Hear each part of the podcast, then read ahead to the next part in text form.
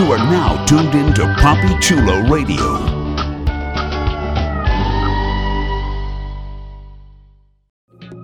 You are now tuned in to Poppy Chulo Radio, your web portal for the best in pop culture news and interviews. You got your happy ending. That's not what this is. It's something else. Well then, Happy beginning. It's that time of year again. Our favorite show is going on hiatus. During this upcoming hiatus, binge listen to your favorite Poppy Chula radio podcasters discussing some of your favorite television shows. Visit poppychuloradio.com slash podcasts for a complete list of all the podcasts that we produce. You will get up-to-date information on whether the podcast is currently releasing new episodes or if it's on hiatus. You will also be able to click a link to either take you to iTunes or the Poppy Chula Radio archives to download the podcast. To binge listen to your favorite Poppy Chula Radio podcasts, visit poppychuloradio.com slash podcasts. To binge listen to your favorite Poppy Chula Radio podcasts, visit poppychuloradio.com slash podcasts. From all of us here on Poppy Chula Radio, have a happy hiatus.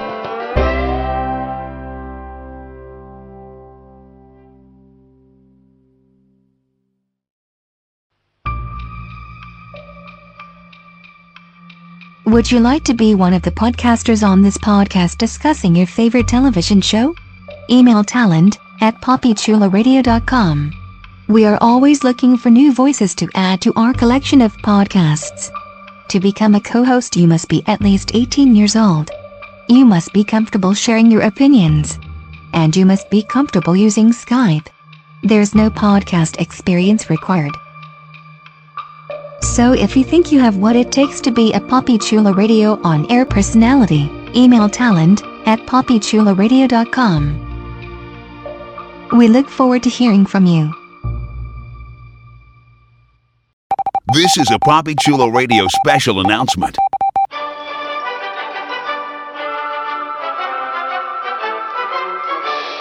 PoppyChuloRadio.com is currently looking to expand its web presence, and we're looking for your help.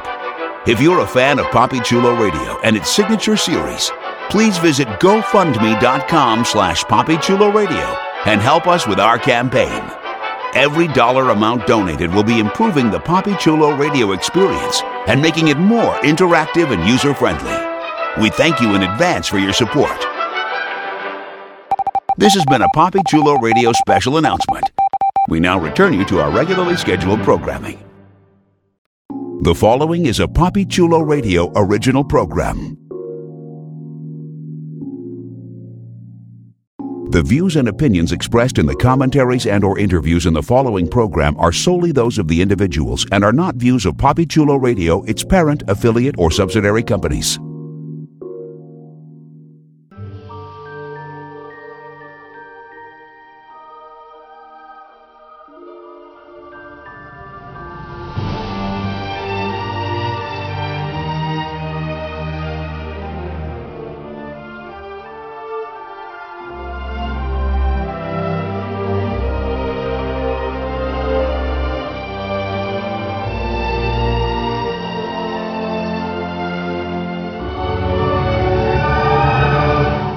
To Storybrooke.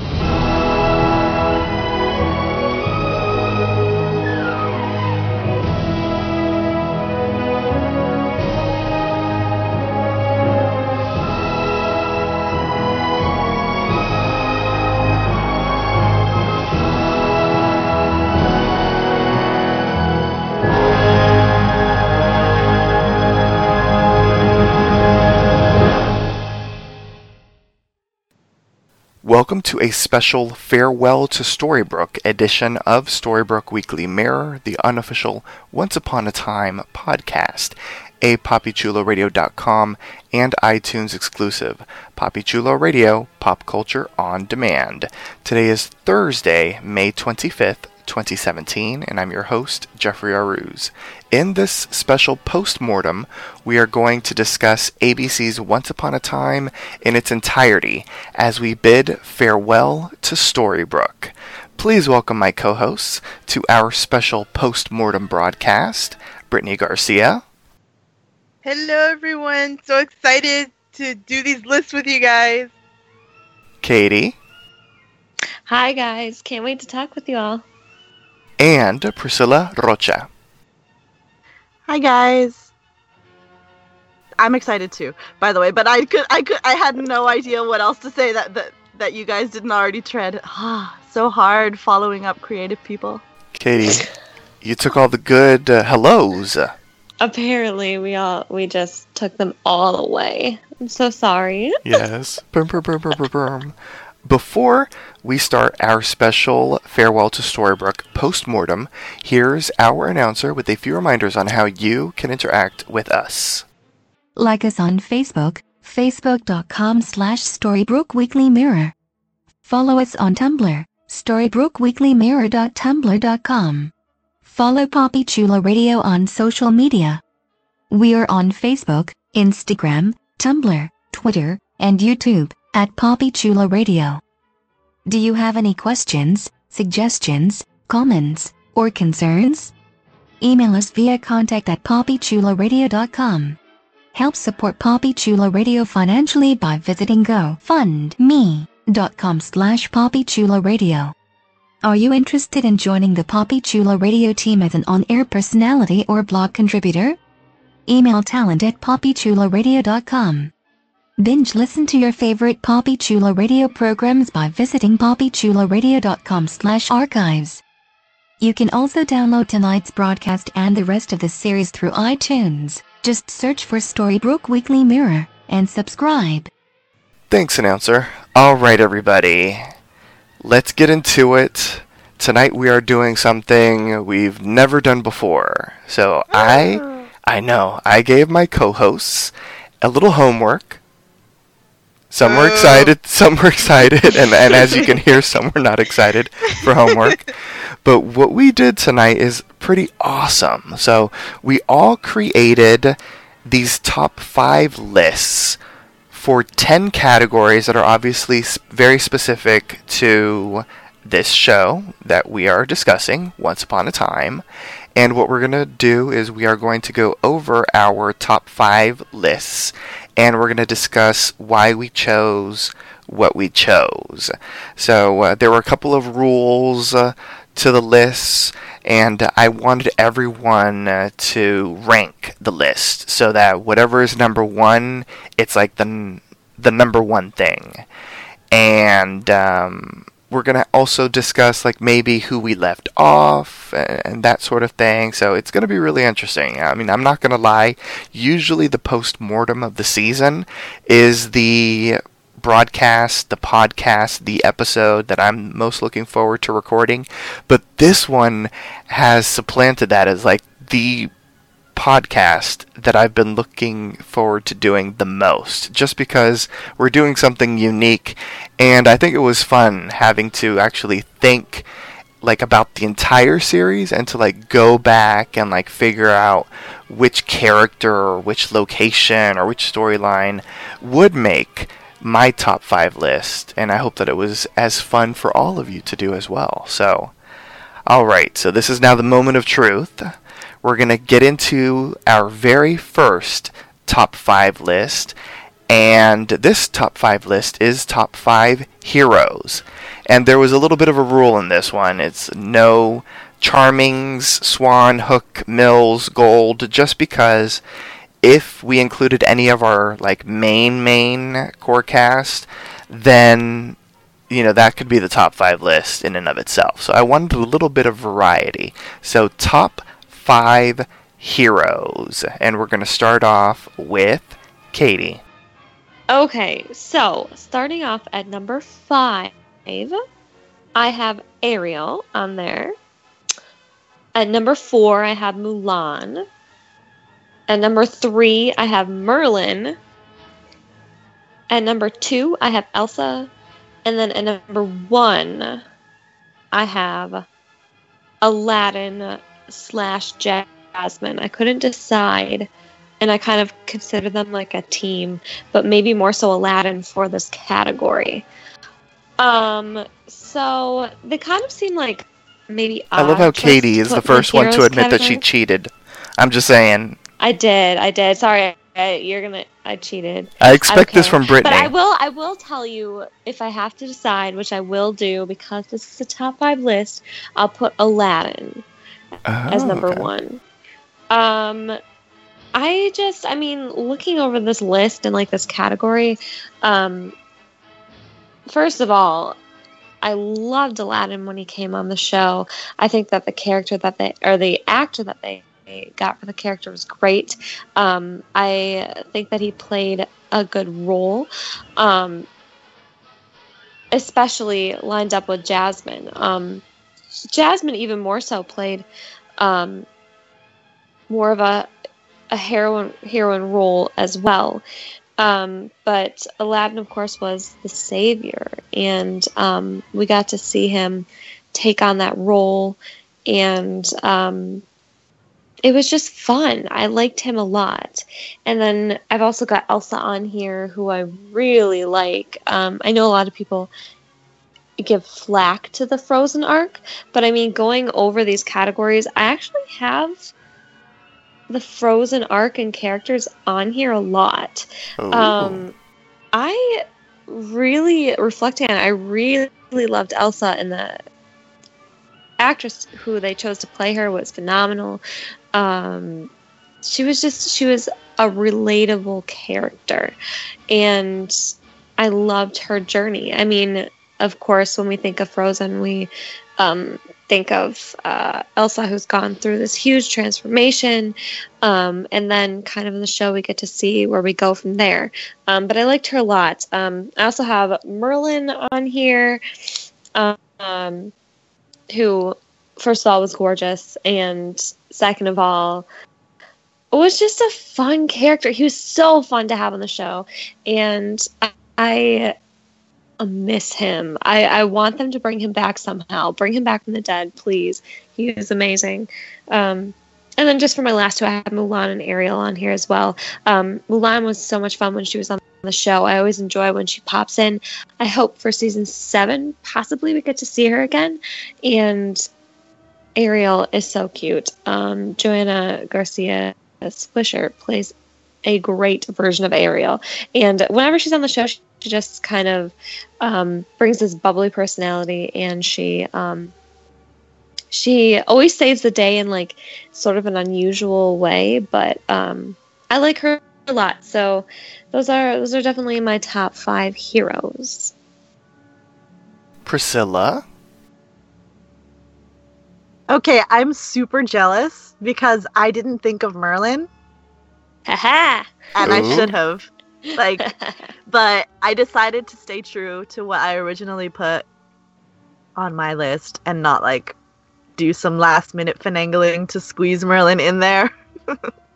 so, my top five heroes are five, Graham, four, Jasmine, three, Tinkerbell, two, Ariel, and number one, Mulan Ooh. You can tell like I'm such a Disney phile. like if I get like my favorite like animated characters and if they're done right, like t- chances are you're gonna be on my top list. Like, gosh, the only one who wasn't a princess who fit on here was Graham.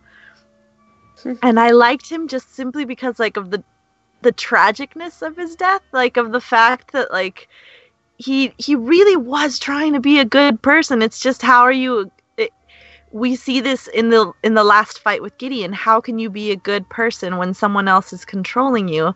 And both managed to find ways to like show that they still have like a little bit of their humanity still left within them.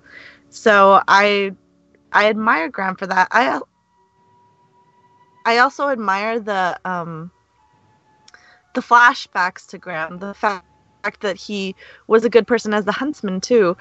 So like he he does he clawed his way onto my top 5 heroes and deservedly so.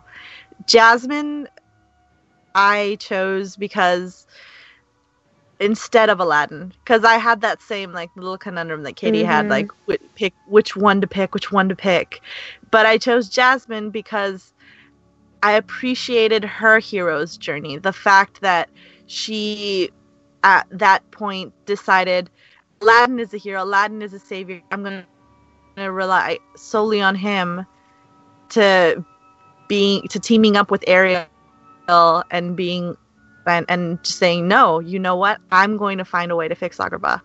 It's up to me. Like that that that in itself is inspiring to me. I love that tinkerbell too like it, it it's it's one of those things where i like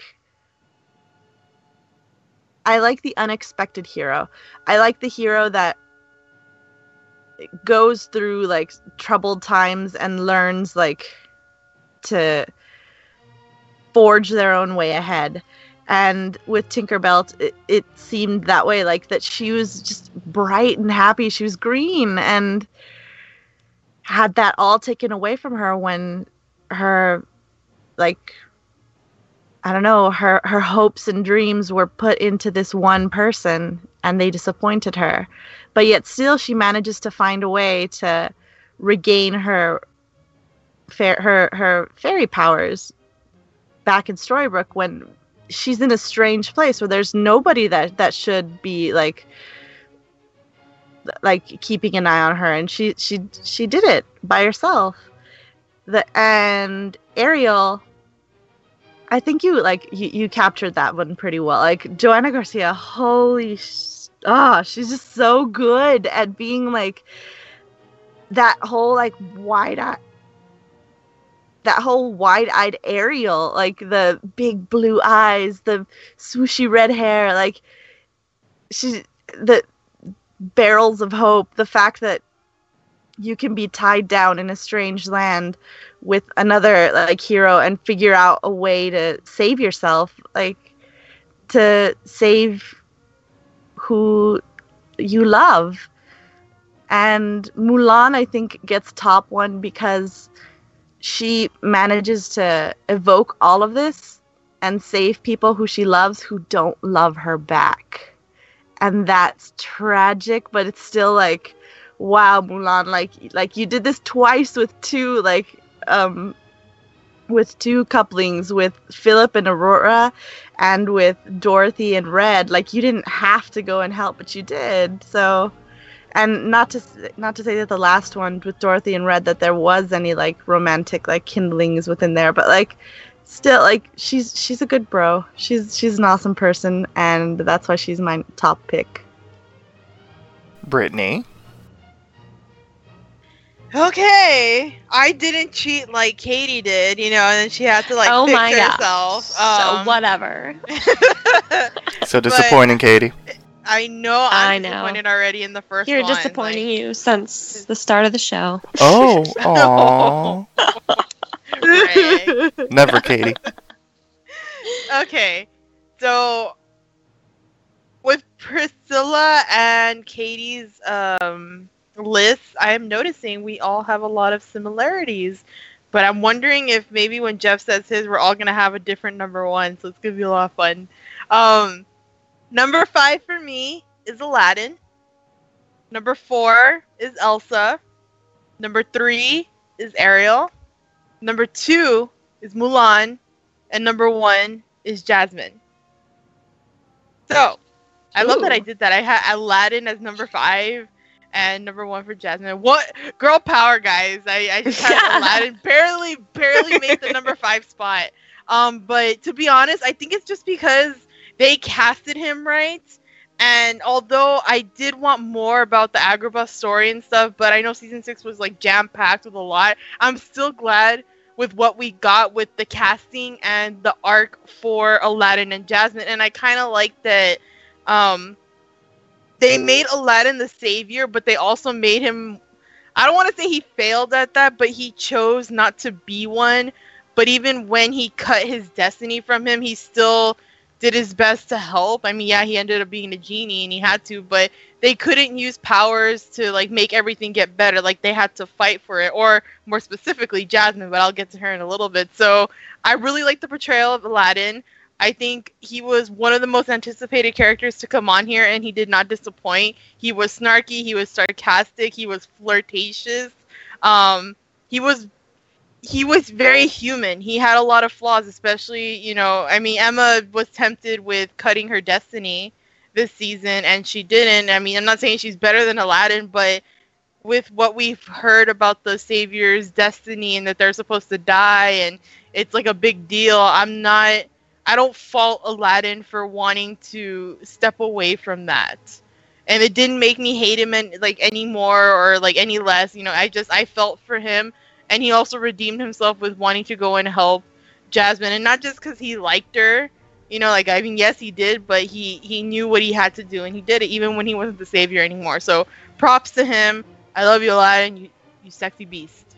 Number four, Elsa. I've expressed that season four is not my favorite.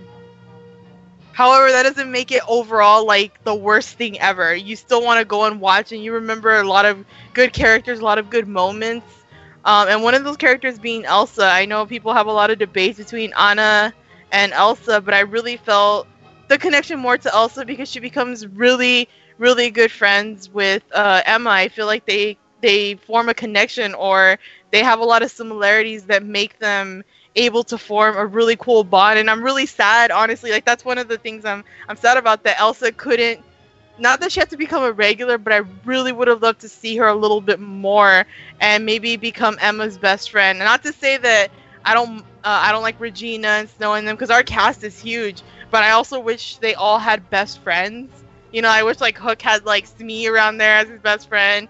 Uh, I wish Charming had a best friend, but I guess Hook and Charming can be best friend. I don't know. I just wanted some of our main cast to have best friends. Elsa could have been that, and I feel like the casting was well was well done. Her arc was well done too. It's about sisters, about friendship. Uh, I'm not gonna talk about the Snow Queen because that was just weird. I don't. I, she's just weird. But Elsa really stood out in season four and was really one of the good parts. And I, I don't know if we can get her in season seven, but I, I wouldn't mind it. But I wish we had more of her. That's how much I liked her. I really wish we could have had more of her. Um, number three is Ariel. I think for the same reasons Katie said uh, the actress brings this uh, bubbly nature, which you would think I'd be like appalled by because I'm all about darkness. But Ariel is just so adorable. Again, she's a fan favorite, a Disney favorite, and they casted her right. And um, she's been recurring for like ever, and I think that's a good thing because I remember her freshly in my mind. And yeah, she was always looking for Eric. I thought that was hilarious, but um, I really like that even when she had her own journey, she took the time to help other people. And I think that speaks a lot about her character and why we love her so much.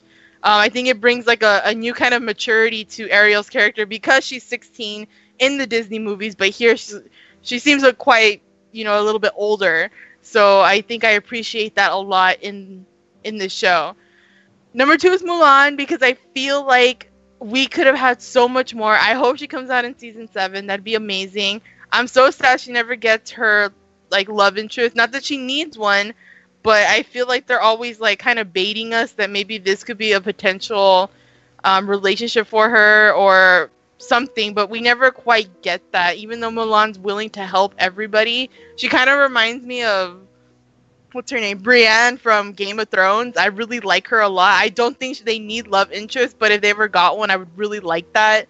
Um, and I just think it's really helpful to have Mulan around, and I'm I I just I've just enjoyed her every time they bring her, and I feel like they never really finished with her, so that's why I want to see more of her. I really enjoy the the actress and just Mulan overall. I mean, one of probably one of the most selfless characters I think we've ever seen um, as a guest uh, in this in this series. And number one, Jasmine, amazing. I love her. They gave her more of a leadership role uh, when Aladdin was all like, "Nah, man, I'm not the savior." See ya.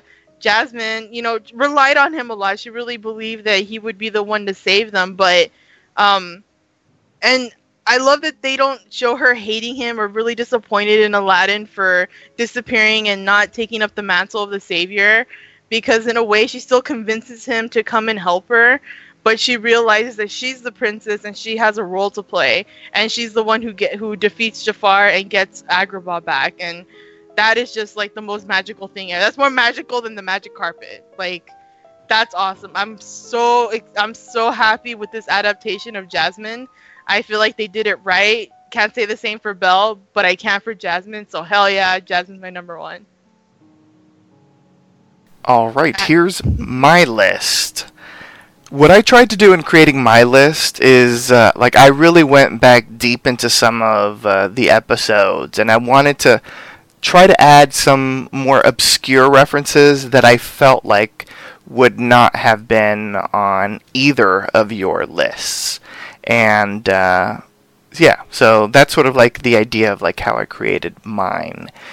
So here's my number five. The Huntsman.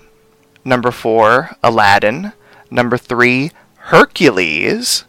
Number two, Dorothy. And number one, Jasmine. Ooh, fancy. Cheers. Thank you. Okay. Hercules. Yes.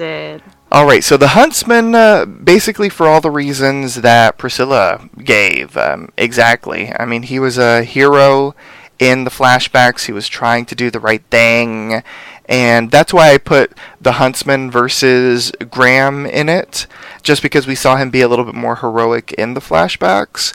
And um, yeah, I mean, I, I, I felt like I had to include the Huntsman somewhere in any of these lists, and so that's why he uh, fell in as uh, the hero as number five. Aladdin, basically for all the reasons that all of you who had Aladdin touched upon.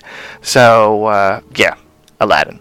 Number three, Hercules. Uh, Hercules because I really liked the episode that he was in and his interaction with Snow and how uh, he ended up you know, just becoming an even a stronger hero uh, once he interacted with her.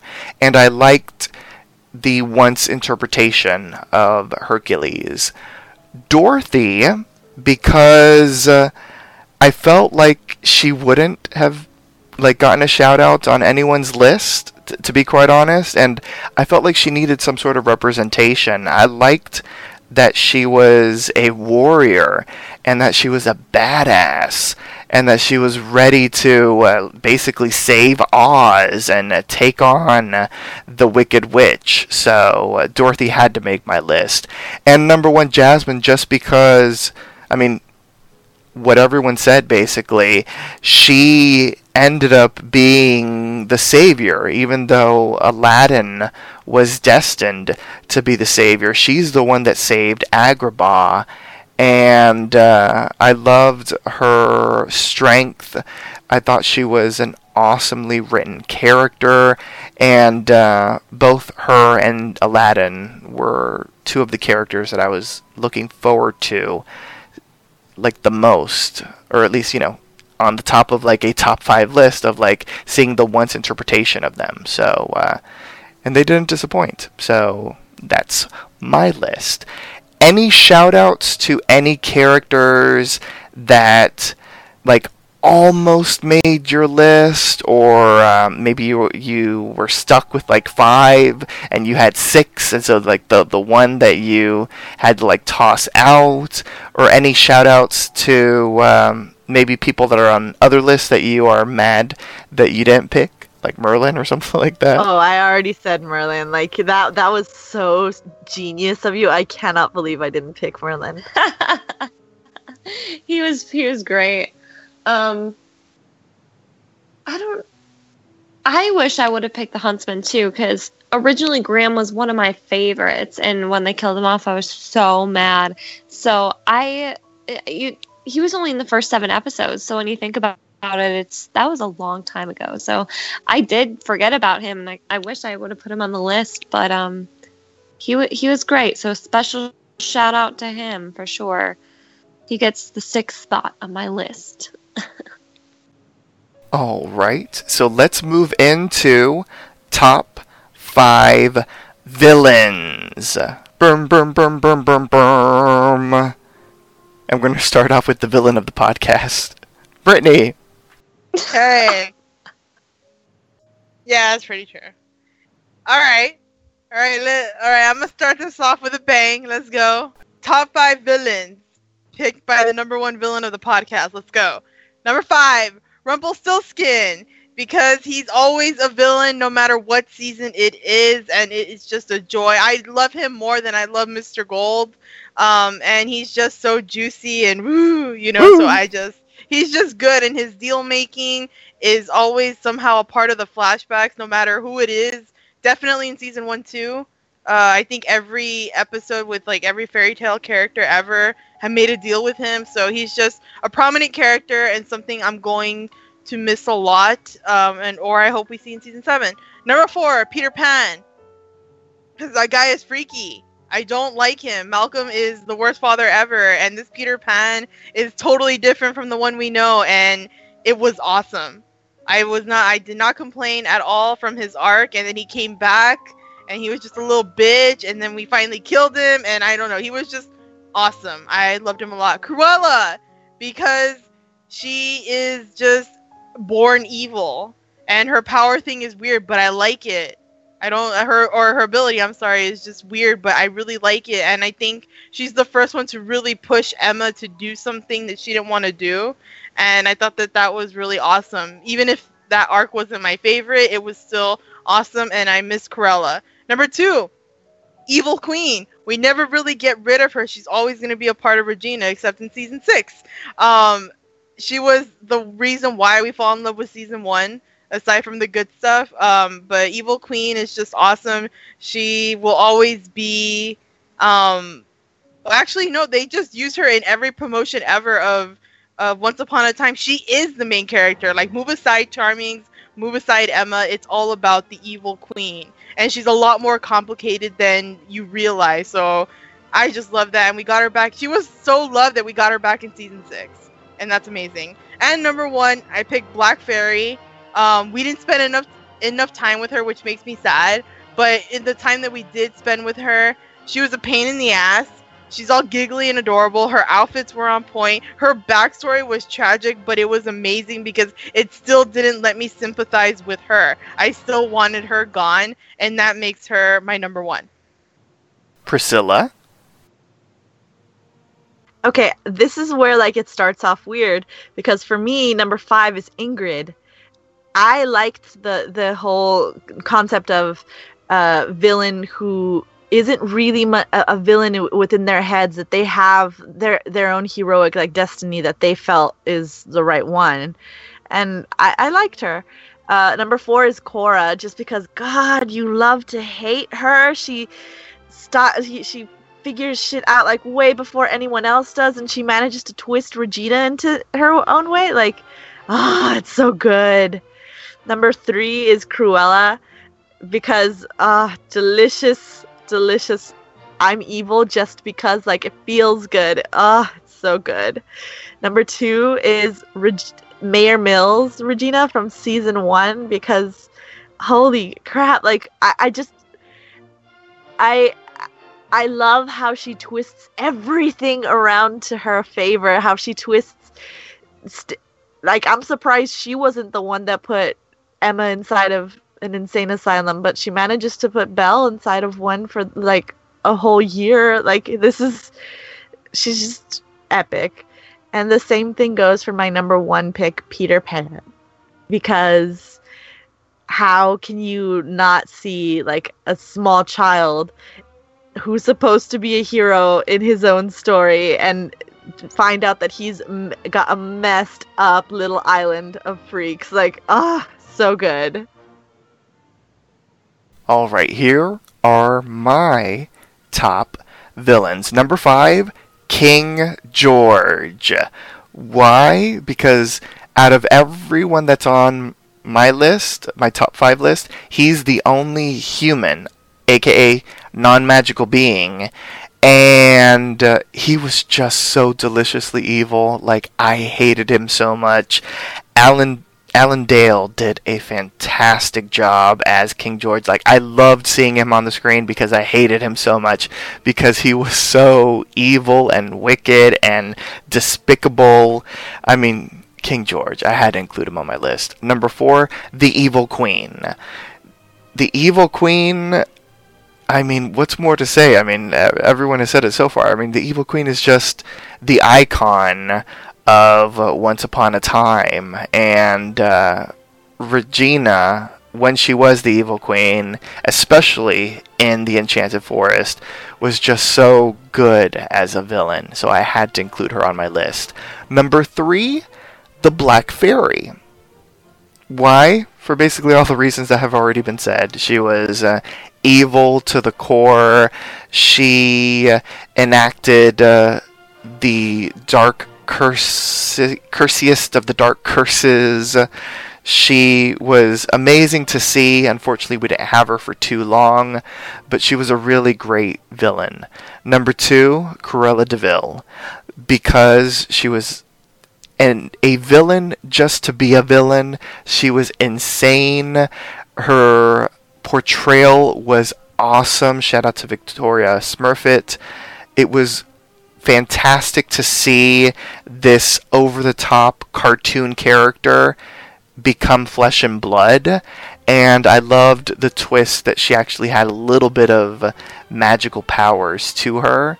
And my number one, Cora Mills, just because she was such an evil woman. And even though she did get to go to heaven, which Brittany bitches at all the time, she did get to go to heaven. But when she was on earth, and in particular when she did not have her heart in her, she was so despicable and so wicked and wretched and oh my god, she just gave people hell, and I loved watching it. Barbara Hershey, you were amazing.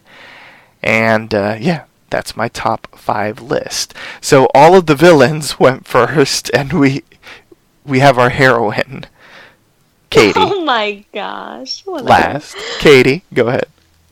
Okay, so my list of top five villains starts at number five with the same thing that Priscilla had. I have Ingrid or the Snow Queen as number five. Um, I just really liked her. I loved the actress who played her. Um, I thought that the ending to her story was really well done. Um, she was just compelling. She wasn't. She wasn't one of those villains who is has this super like intense like power to their voice. She's kind of more soft spoken, but um, it, it it lends to being creepy, or I guess you could say. Um, so I liked her a lot. Number four, I have the Black Fairy. Um, she was evil for evil's sake, pretty much. I mean, her backstory gave her a little bit um, there, but it wasn't enough to warrant how evil she was.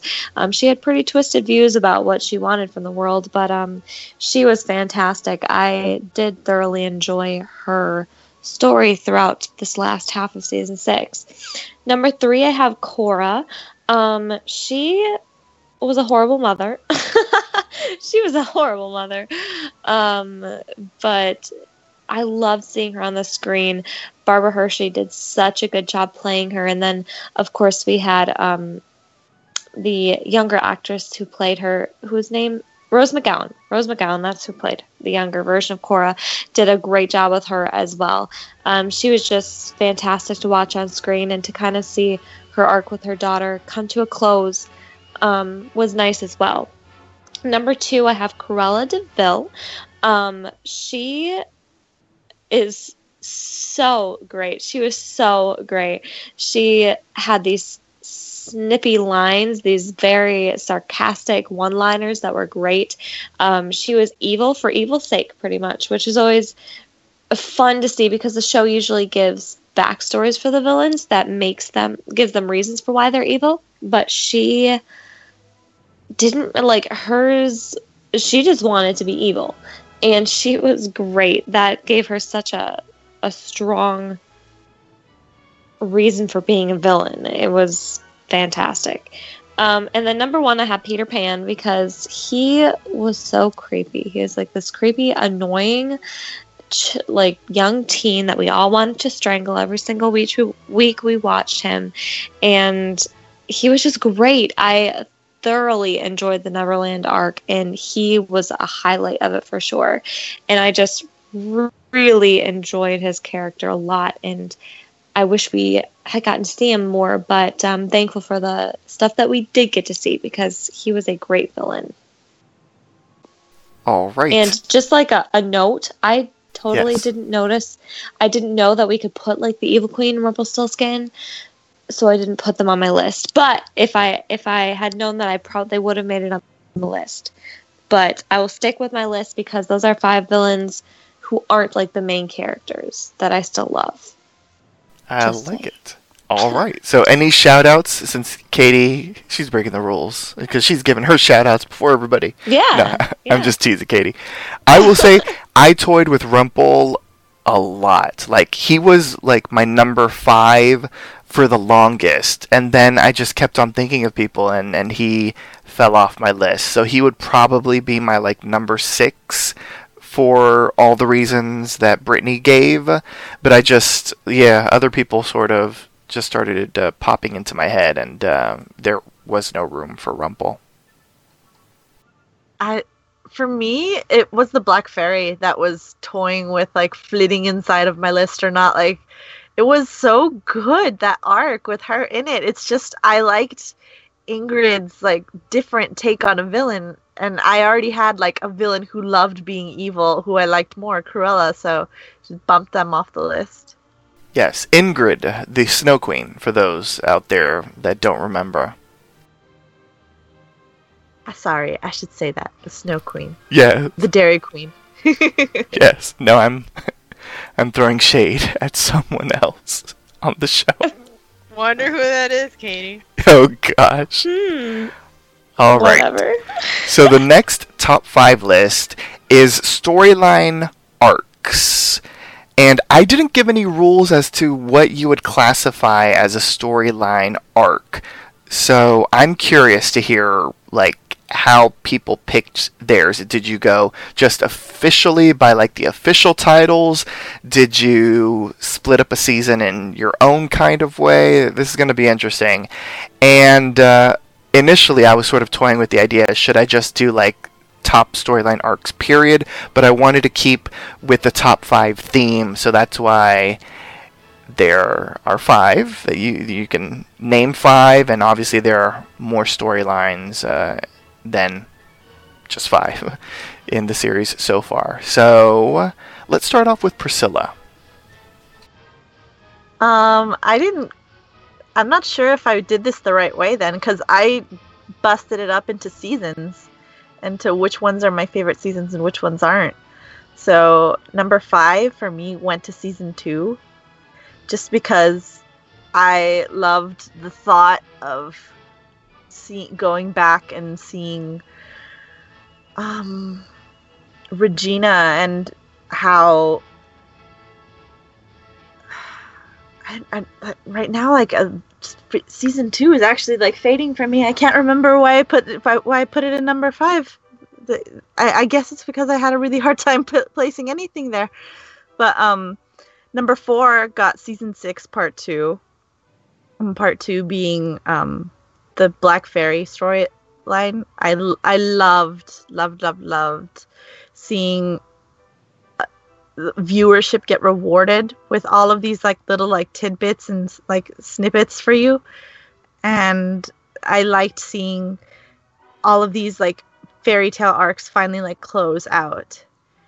Number three is frozen because i like i loved the the the brightness of it. I loved seeing like evilness happen but it it was it wasn't bad per se like it was it was more meant to be warm like family loving like it was supposed to be like it within like the last one with the with the heart of the heart of ice or whatever like breaking like that was supposed to be like interesting and fun for everyone around him so i liked it. Um number two was neverland because dang like i loved loved loved loved seeing peter pan like rage on this. And I, I loved seeing that no matter what they did like henry still managed to like try and be a hero and maybe hurt their chances of saving him. But they managed to find ways around it again and again. And number one goes to the OG season one versus Regina, because how do you start off this whole like storyline arcs without talking about the first curse, without talking about Henry trying his hardest to make things work there? Like, I loved it. I loved season one so much, and it deserves the number one spot. Here's my list. Number five, The Queens of Darkness arc.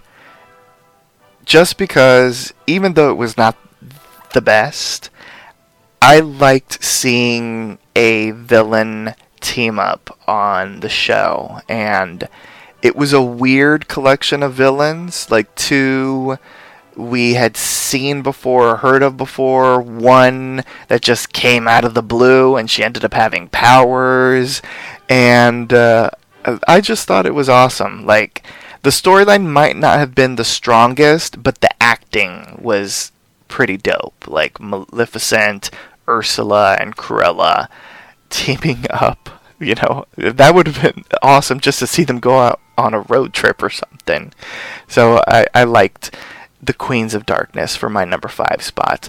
Number four, The Underworld, because echoed back to like the darkest decisions that a lot of the characters made, and a lot of the characters had to basically uh, face their sins in the underworld, and we had a lot of great like emotional payoff in that arc. And uh, sorry, uh, gift makers, GIF makers, but I liked the uh, weird underworld filter. Sorry, not sorry. Number three for me is season two, but especially the Cora and Hook invading Storybrooke section of season two. So that would be sort of like the the middle section of season two. Like if you would split it up into three sections, it would be like the one right in the middle. So it would be after Cora and Hook uh, arrive in Storybrooke and up until when Cora dies. Uh, I love me some Cora, and I really enjoyed um, Villain Hook, and that whole section was like really good uh, for me. Number two, the Wicked Witch storyline. I liked seeing uh, Rebecca Mader's um, take on the Wicked Witch. I love that Adam and Eddy like basically created this role for her.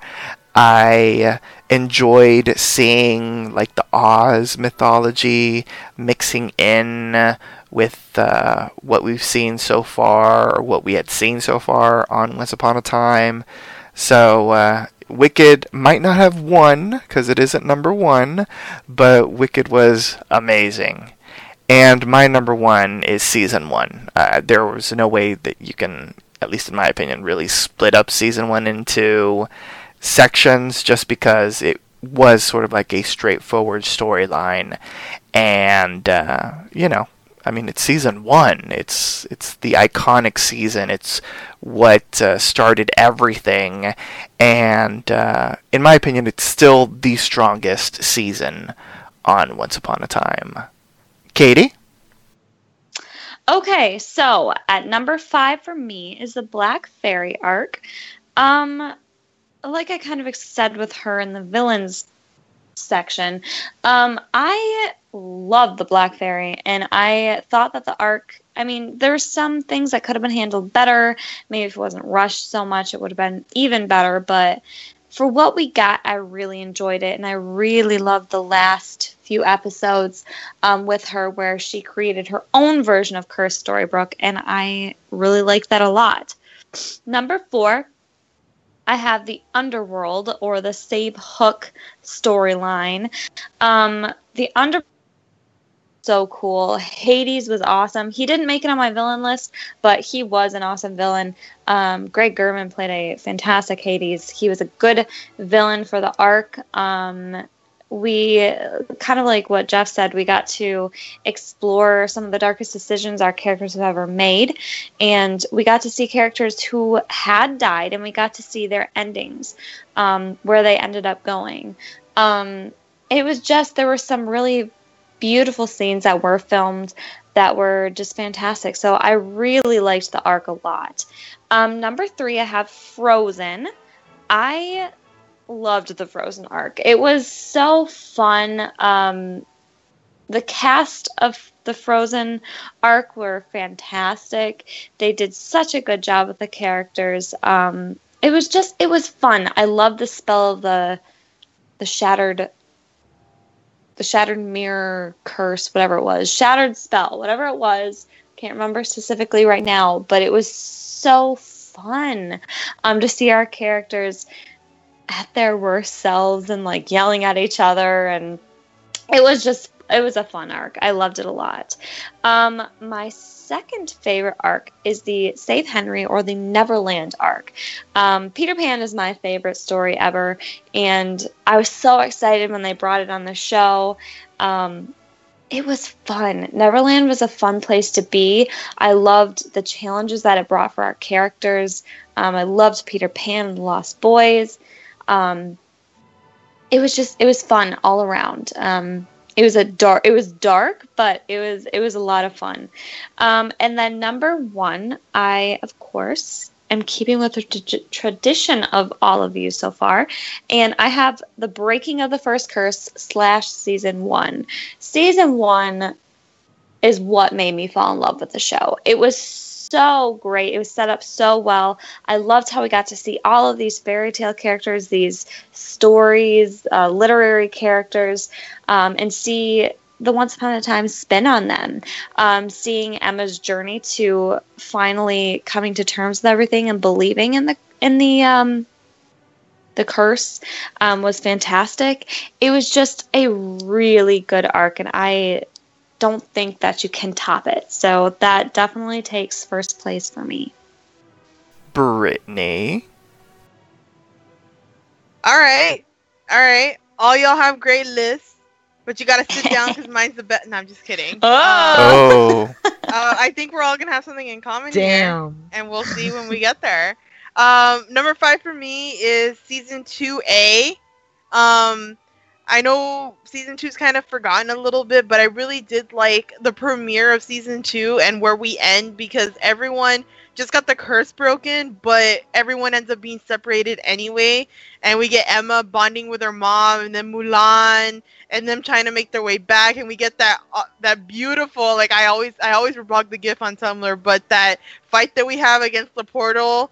Um, with uh, Hook versus Emma Yes. and Cora. Like, I mean, how could you not like that? And it was just the introduction of some characters that we knew we were gonna love. So it was just the beginning of, and Regina's redemption as well to be better for Henry. Just a lot of good stuff. So number four is season six.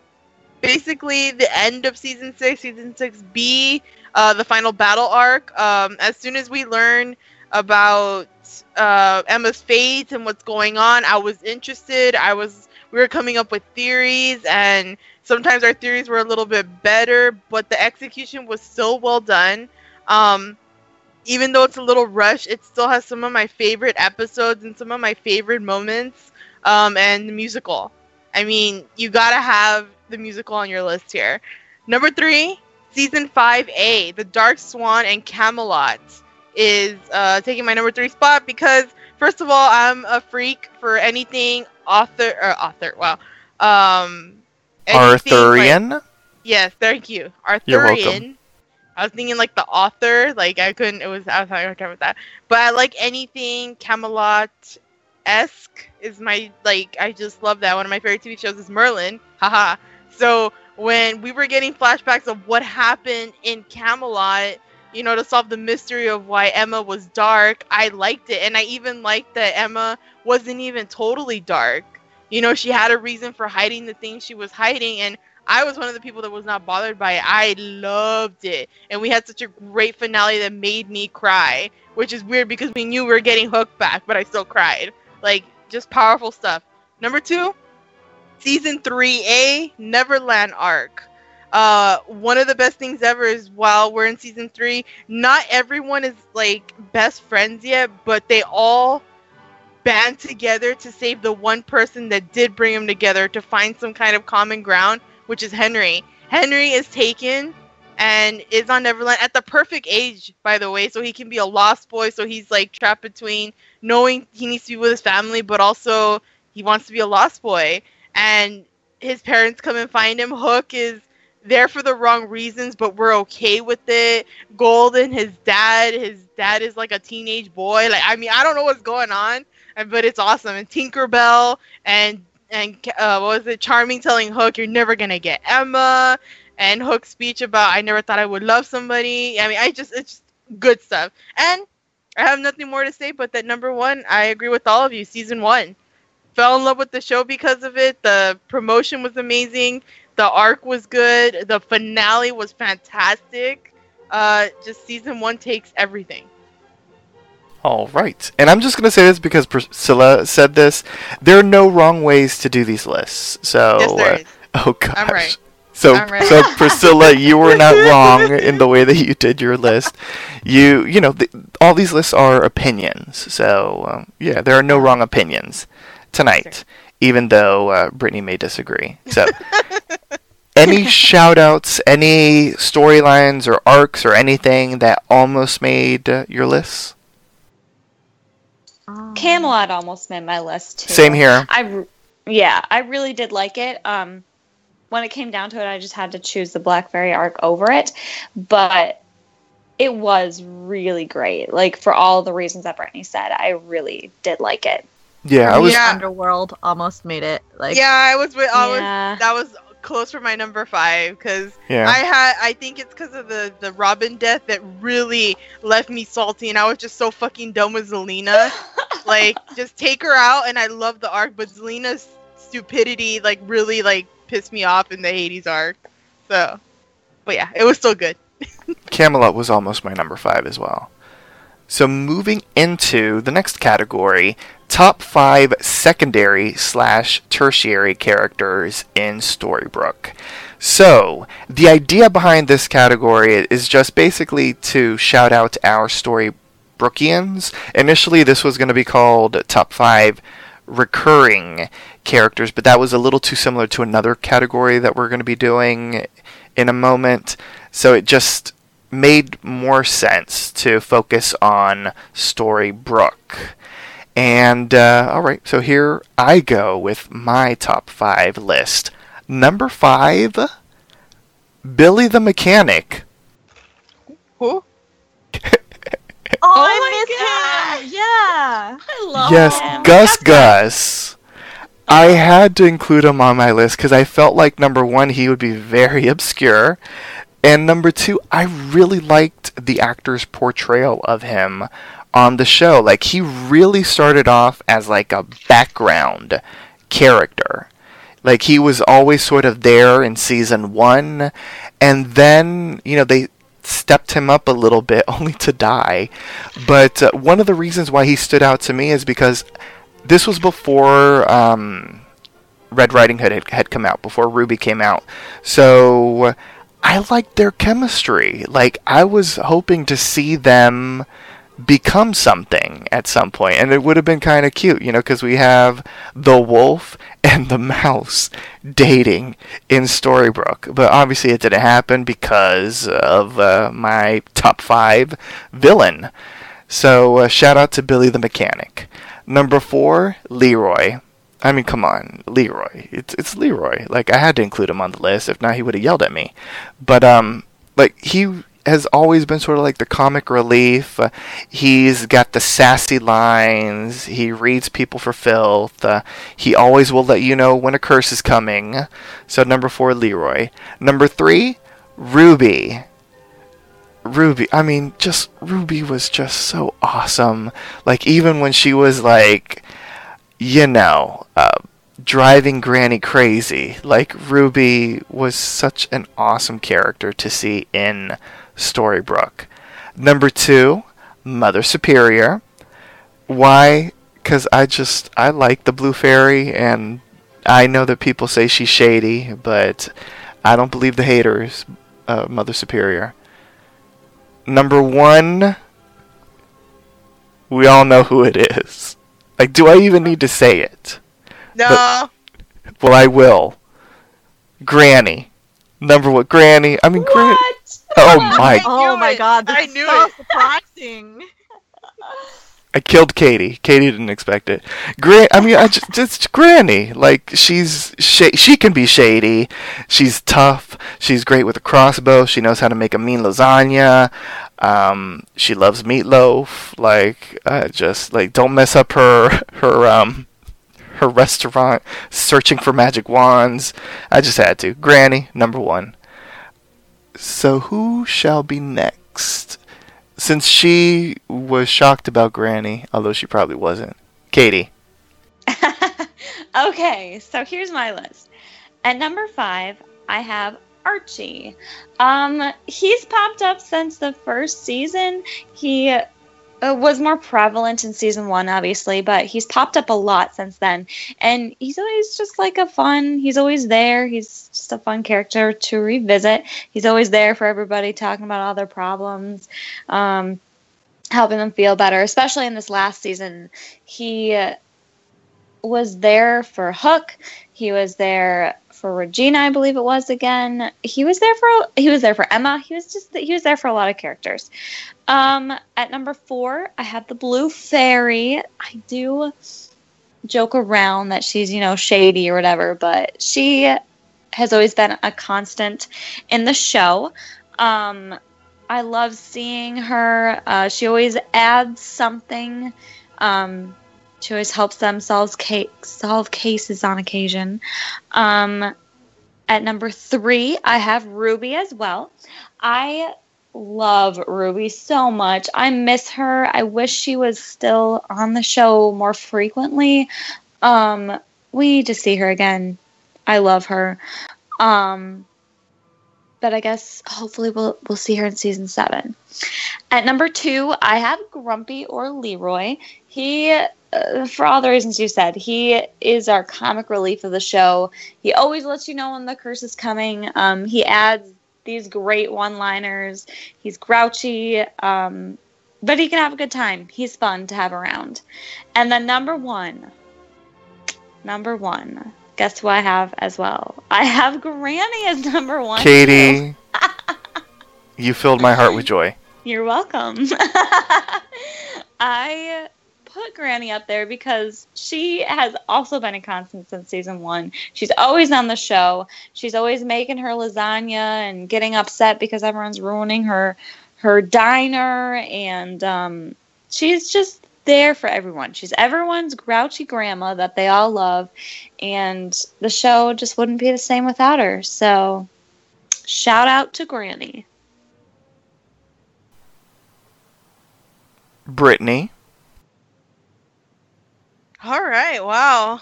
Okay. Let's let's do my top five secondary characters. I don't. I feel like my number five now is like out of the loop, but what I was trying to think of was out of all these seasons, and not so much reoccurring characters, but who was really important to me in those seasons, like individually, that were kind of like mains. So for five, I put the Huntsman because even though it's like six seasons later, um, I still remember him, and he's like the first guy I shipped Emma with, and I liked him a lot. And only recently I learned that he's uh Dor- he's a I'm sorry, not Dorian. Wow, I was gonna say the wrong name, but he's um Christian Grey, and I'm kind of sad about that. But either way, he was amazing in Once Upon a Time. I thought his story was tragic, and um I was really sad when he died in season one because I felt I and I felt I felt his absence. So yeah, he's number five for me. Number four is the Blue Fairy. Um, I am not a fairy blue fairy hater or a shady caller. I think uh, she's just a little bitchy and that she has some stuff, some rules and some guidelines that she goes by. But I think she's always tried to help when she could. But I mean, we'll see, right? We'll see. I don't know what season seven will bring. Number three. Sorry, guys. I put Granny. Um, I love Granny. I think she's hilarious. She's has some funny uh, some funny times, and then her shop is amazing or her diner is amazing. Um, and I think if they ever killed Granny, I'd be super sad. So I just I'm just glad we have her around. Number two is Archie for me because he is always needed. I feel like there was a time where he was always somehow popping up and helping like he's like the second truest believer after Henry. I feel like sometimes our characters need him to kind of push them in the right direction. Like if it if it couldn't be Henry back in the day, it had to be Archie, and then he was gone for a little bit, but then he came back a lot, and fans fans were asking for him. So I mean, we always need Archie, and I don't feel like the the show would have been the same without him or Pongo. So you know, we always need we always need a clip of Archie at least walking Pongo, and it's a it's an episode of Once Upon a Time. And number one, I have Leroy. I don't know why. I just think Grumpy has some of the funniest, most sarcastic um, quotes in the entire series, and they're well timed. You know, he's the comedic relief. But we also got a whole like episode dedicated to him. You know, he was dreamy before he was grumpy, and his storyline is just awesome. And I just love who he was back then and who he is now and how loyal he's always been to Snow and Charming. You can always count on him. So, number 1 Grumpy for me. Priscilla. Well, you guys have retreaded over a lot of characters that um that I put on my list. So it's gonna, mine's going to be pretty quick. Uh, number 5 is uh dreamy grumpy again for the same reasons that you guys picked like the loyalty the the funniness the fact that like captain swan can't have a moment fucking alone without him being like we're under attack like the very end like ah ruby number four for just ah, being beautiful for being fiery for being the best friend. I, I really wish she could have stayed in Storybrooke and somehow found Dorothy that way, just because like I loved the best friend. Like I, I completely agree with Brittany. Like there there there should have been a best friend like for everybody. And it shouldn't have just been fallen all to the cricket at the very end to listen to everyone's opinions. And ruby could have been that for snow. Um, number three is jefferson or the hatter. Because I love the fact that like he's so fucking creepy. He's so he's so broken as a person, and but, but he's trying his his damnedest to like be like with stuck within this like horrible like mansion with no like chance of having his daughter like to fix things, but manages to find a way to get to get Swan on his side and to in the very end get his Alice, not his Alice, but get to get, his daughter back. Um, number two, August Booth, for the same reasons. Um, I liked seeing the. I liked the thought of um, somebody giving the savior back um, her belief and that's what August Booth did. Like, not even just in his own like story arc, but before, like later on, when you see him as one of the dark, one of the people taken away by the Dark Queens, like he still manages to give hope to the Savior. Even in the uh, the alternate storyline, he manages to give hope to the Savior. So that and number one sheriff graham for the same reasons that i gave before like the tragic hero who just couldn't do his very best like who just couldn't edge out of the of the curse in time. I, you I gotta remember him every time you think of storybrooke any shoutouts any characters that almost made your list should have put graham on there i love graham Apparently not enough. Apparently not. Aww. Man, Gus was almost in mine. Like I remember him and I I missed him. Like I was going to put him before Dreamy, but then I just thought of like three different times that Grumpy's been like, guys, guys, what's going on here? Like pointing out the very fucking obvious. and it just, I couldn't. I couldn't replace Grumpy. So let's move into the next list.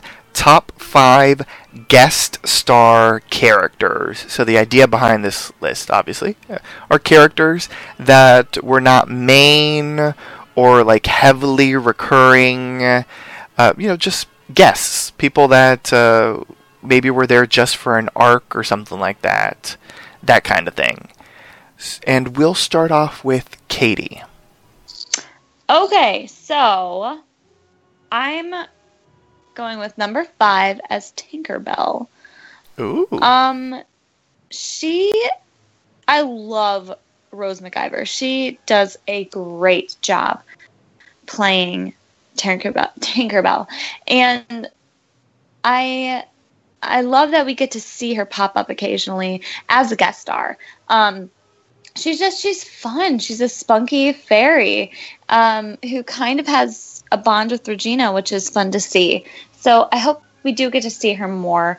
Um, but for what we have, she has always been great. At number four, I have Ariel. Um, she was on my heroes list as well, but for all the same reasons I had her on my heroes list. She is so spunky. She always saves the day in an unexpected way, and she's just fun to have around. At number three, I have Will Scarlet. Um, he was the main character or a main character on Once Upon a Time in Wonderland, but having him specifically in the show, even for a small arc, was fun. He is just sarcastic. Um, he has the best one-liners as well. Um, he's just fun, and I I really really hope we get to see that we still have like one more chance to get to see him and like finish his story or get answers because I love him. Number two, I am cheating. Okay, I'm cheating. Ah. Uh, I I'm not you already failed, surprised. You know that, right? You I know, failed. I know. Oh, wow. I have the entire Frozen gang. But if I if you want me to choose one person, I will choose Elsa for sure out of all of them. But um, for all the reasons that I said in the hero section, but specifically for all of them, they just all played such good characters. They did so good with the material they were given, and they were just fun. It was so much fun to see them. And then at number one, I have Jefferson. Sebastian Stan is fantastic. Mm, I love him. He's attractive. Uh-huh. Um, he's attractive. Uh, he played such a good character. I love the Mad Hatter, and I wish we had seen him more. Um, but of course, he's busy now. But he was so much fun when we had him on the show, and he introduced us to Wonderland. He introduced us to his hat, which has the room to all the realms, which is what we revisited in the season six finale, which was fun. So I love him a lot and I miss him. So he gets my top spot. Priscilla. Katie, get out of my head with like these because uh, Oh, no. uh, they- they are almost like legit same same same. Because number five is Tinkerbell and number four is Ariel, like for exactly the same reasons.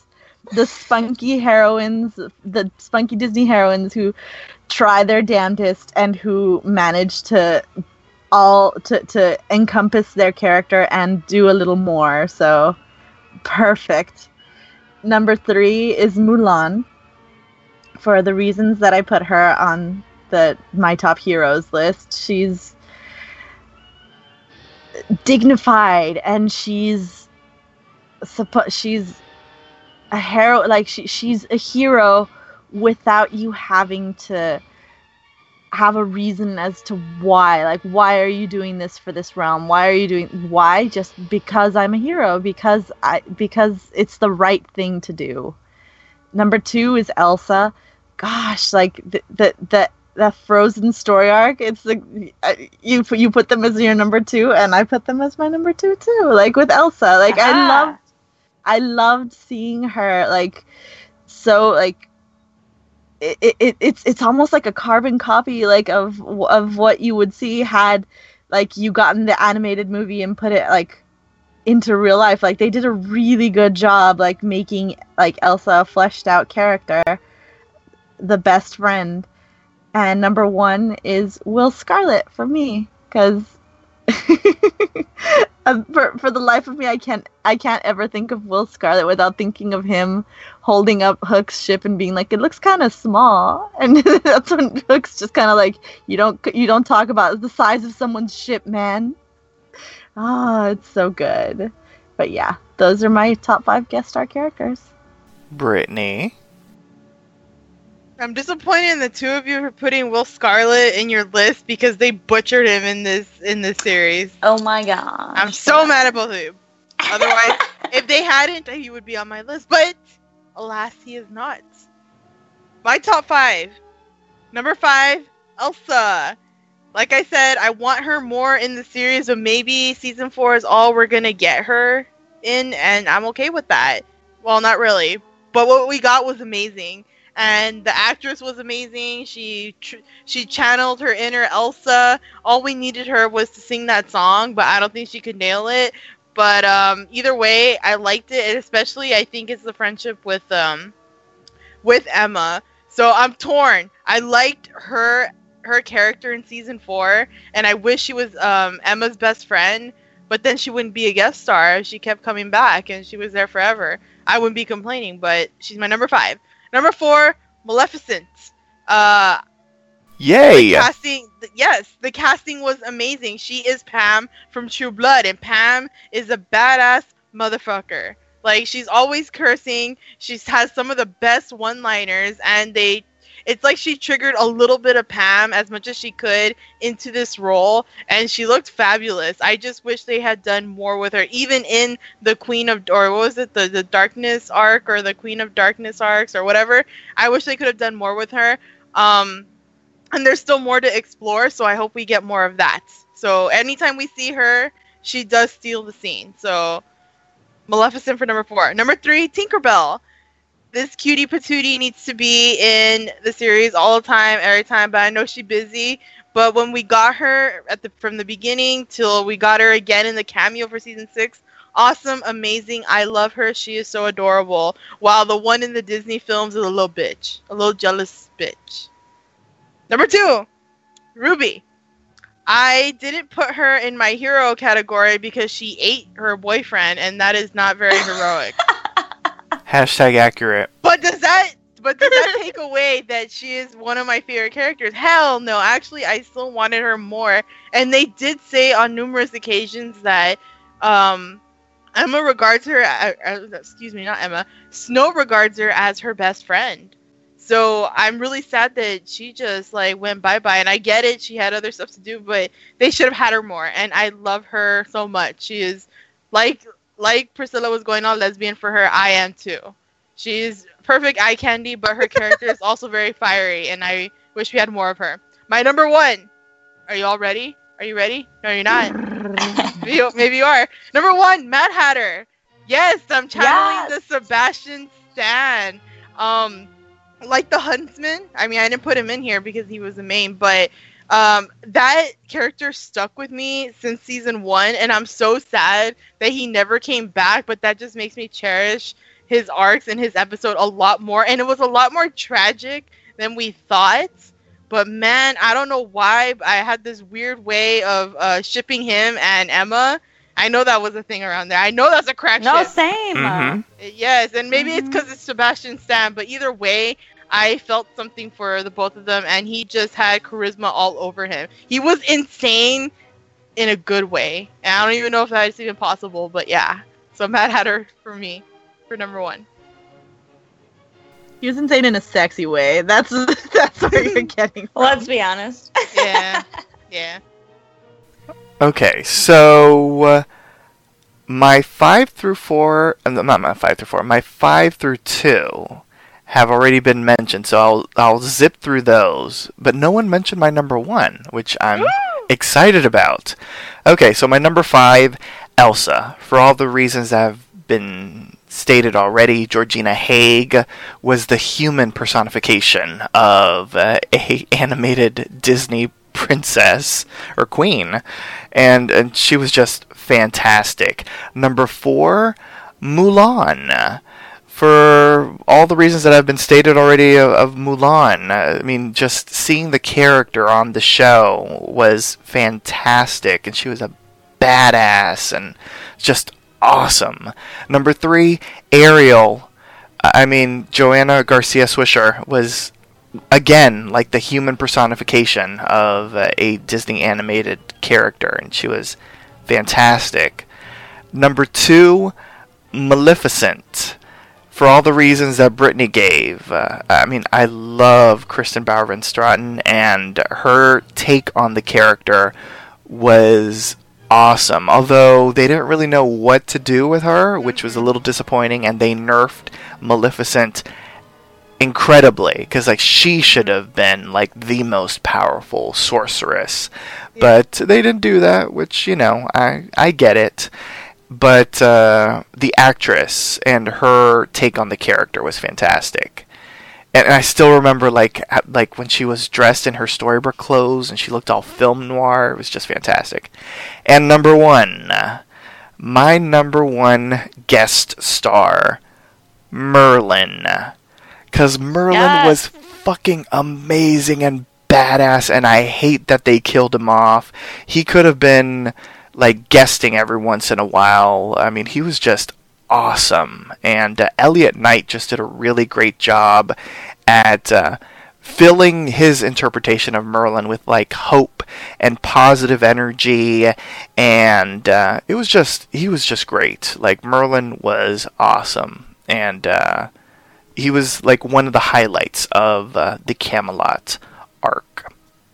Were there any characters that uh, almost made your list?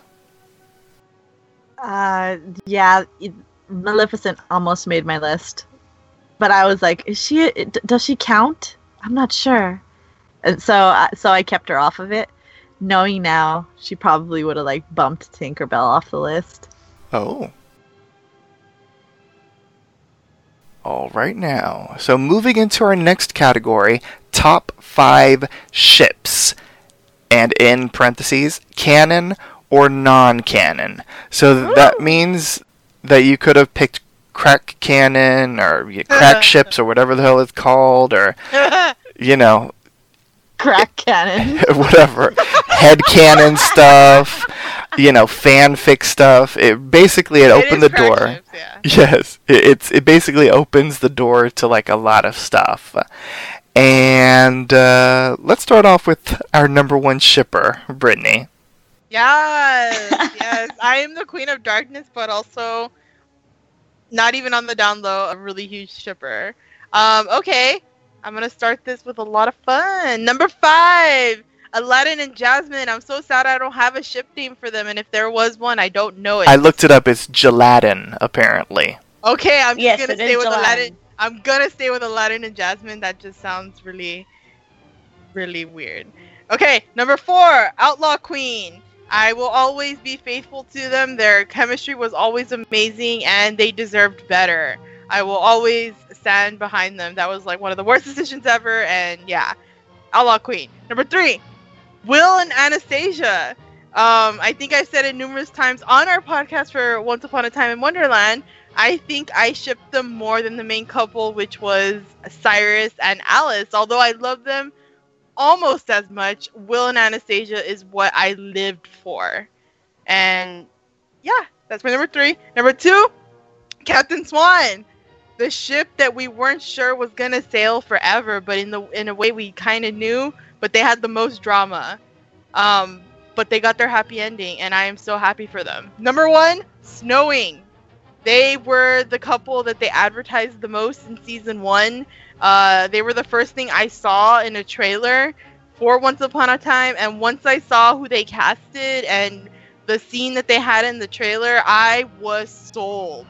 And when I watched the series, the first season, when I binged it all, it did not disappoint. And Snowing was the anchor couple from season one till season six, and they just oozed true love, and it's just something I adore watching on this show. So number one is snowing for me. All right now. So I'm going to go next. And my number five is Swan Queen. Just because. Oh. Yes. yes. Just Oh because I'll say this, I was never like a crazy Swan sh- Swan Queen, Swan Queen shipper. You are now. I know, right? because it's my number five. I was never like a crazy Swan Queen shipper. Like I was in reality living, Eh, but I will say, like especially in season one, like they had chemistry. I'm not saying that they were gonna go full lesbianist, but like their scenes, like oozed with like chemistry and subtext and I do believe the writers that they weren't intentionally writing it, but like somehow it did translate into something on the screen because I saw it, and this was before I even knew Swan Queen existed. So, number five, I have to Swan Queen. Number four, this is going to be a surprise for people, maybe. Wicked Hell, Green Devil, Zades, whatever they're called. Yes. Zelena and Hades. Now, I'm not focusing on their actions as far as like outside of their couplehood. I'm just focusing on them as two characters in some sort of ship. And they had ridiculous chemistry. And like the way he lusted over her.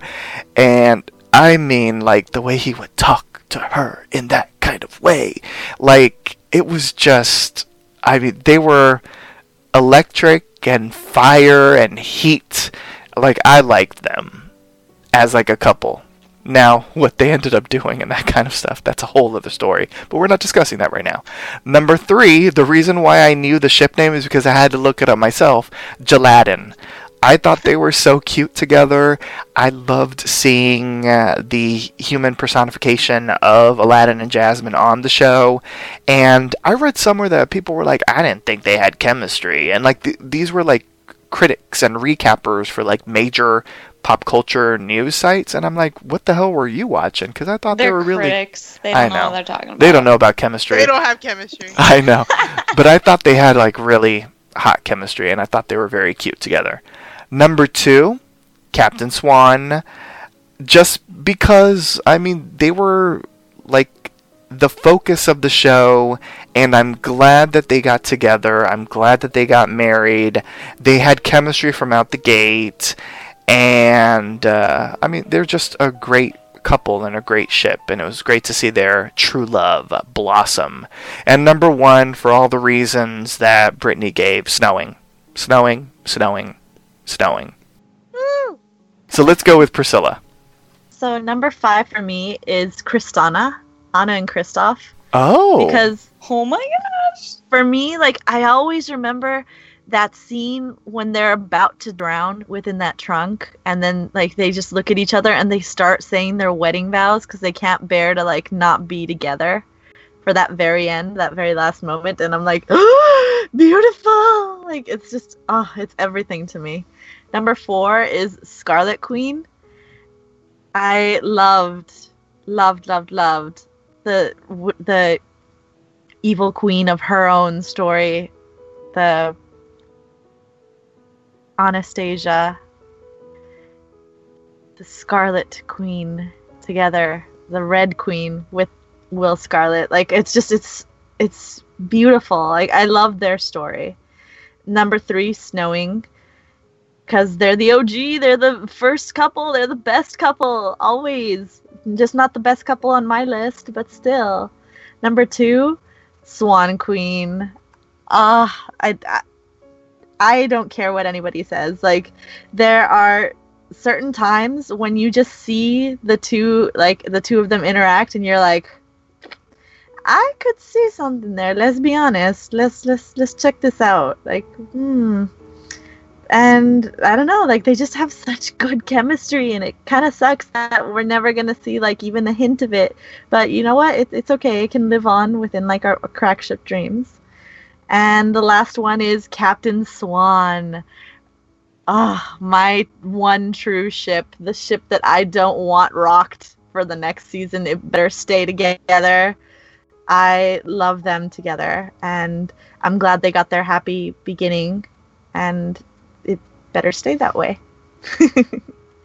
Katie. Okay, so number five, I also have Anna and Kristoff. I loved them. I mean, I was literally going to say the exact same thing that Priscilla did about that scene. Um, it was so beautiful, and I love them so much. I miss them. Um, but thankfully, we can always go back and rewatch. Um, at number four, I have Captain Charming. I Wow. love their Oh. dynamic. Oh, And okay, maybe not even I see necessar- you. Not necessarily even in like a romantic way, but like hmm their uh, dynamic together is fantastic. I love their development, how they came from like, um, they came from basically enemies to a father or a father-in-law and son-in-law relationship. They're not father-in-law, yeah, not father-in-law. I don't know what I'm talking about. Um, they're just great. I love them. Their dynamic is great. I think about that scene where they're trying to do the spell together and it just makes me laugh every time. They're fantastic. So at number three, I have Outlaw Queen. Um, specifically like the beginning of Outlaw Queen. That is the Outlaw Queen that we deserved and the one that I want and I miss. Um, I loved them so much. They had such a great um relationship. The way that they interacted with each other was fantastic. They had the best quips at each other. Um You didn't miss like their end, the with the the arrow? With the well little that was ring. the wish verse the wish verse evil queen. That was Not the okay. same. It's not the same. it's not the same. It's not. Okay. that was okay. So you know okay number two i have snowing. They're the soul of the show. Um for every reason that you guys said they're the soul of the show. They're steady. They're constant. They're wonderful together. They have incredible chemistry which makes sense since they're married in real life but they just have incredible chemistry and i love them so much. And then of course to shock you all at number one i have captain swan. Um no way. They from the moment even before they were on screen together i loved them. And their dynamic throughout the show was just fantastic. The way that they went from enemies to lovers is beautiful. I love their development together. Um, i love the way they interact. Um, they just have a wonderful story and i will always cherish and love that story. So captain swan definitely gets my top spot All right now. So, any ships that missed the ship and did not Ah. land in your top five? I will say I didn't even think of Bro TPs. So, Captain Charming, uh, kudos to you, Katie, I for including that. Okay, I didn't know if we were like supposed to or not. No, remember, I- there no one's wrong. This is all opinions. Oh, that's right. Okay, good. I- see. I was gonna put Mad Swan, and I was going to Oh, put I love um the the Huntsman and uh Swan. Like I uh, for some reason I I'm Savior. I Yes. don't. I like I Grandma. love I love seeing Emma like Grandma. to different people. Why wasn't? Yeah, why wasn't uh your number one Jeff, uh, Granny and Geppetto? You know what? There was at one moment, I promise you, my number four was Gran Pedo, Granny and Geppetto. I swear, I promise, they really, really were there. But I was like, I, you know, because it's fake, and uh, I remembered like Zelena and Hades. I was like, their chemistry was actually real, like that we know of. Like we really don't know what's going on if there's anything with Granny and Geppetto. So I was like, they were probably, they could have been like my number six. Oh, um, I guess shout out to I don't know the name of their ship, but I was really considering um the fairy Nova and Dreamy or Grumpy Oh. because I remember I remember that Aw. episode so much from season one that I'm really sad we never followed up on it. But they were definitely on my list because they were adorable, and that's where I, that's when I wanted to hate the blue fairy. So yeah, but that was I think that's the only one I have. But yeah, like like you, Priscilla, Mad uh, the Mad Swan, or like that as well. Man, I just shipped Emma with everyone until like they all died and never came back. Oh gosh. Oh, and Golden Queen. No, I'm just kidding. I'm Oh totally my Oh my gosh. That's on my top. That my no, my top five no TP list. No is TP? just all of Yes. them. We should have done that. That's literally they take up the entire list. Number five, number four, number three, number two, and number one Oh, is God. Golden Queen. There's also Cora and Rumpelstiltskin. Aren't they like golden something too? oh gosh. Golden Mills. get a I don't know. too. Oh gosh. Uh, As we move into our next category, I will say all of us are shady because none of us included Rumbell. So Oops. Yeah, I was about, I was about to say that too. Yes. I mean, you could say like pre-season four Rumbell, pre-season three. well, there you go. There you go. All right. so uh, the name of this special is Farewell to Storybrooke. So we have a Storybrooke focused list. Our top five Storybrooke locations. And I left this one very vague. So, as we've said before, it's your opinion, so you are right in your answers. And we'll start Wrong. off. Oh gosh, we'll start off with Priscilla. Oh. Um, I'm gonna go with number five is the loft. Seeing every time like so- something happening, whether it's Emma trying to heat up and figuring out that that that Hook actually knows what a heater is, to know the first time that Emma gets that, that Emma gets flowers and they're not from Emma, they're for Snow from somebody else. Like and like just there's a whole bunch of like little moments that make the loft the place to be most of the time. Uh number 4 is and I just just because I liked the the scene, the the set design up for it, Hatter's Mansion my god it's so fucking creepy with like that room full of hats and that room with just like the piano and yeah it's just, it's weird. I would never drink tea there. Um number three the sheriff's station.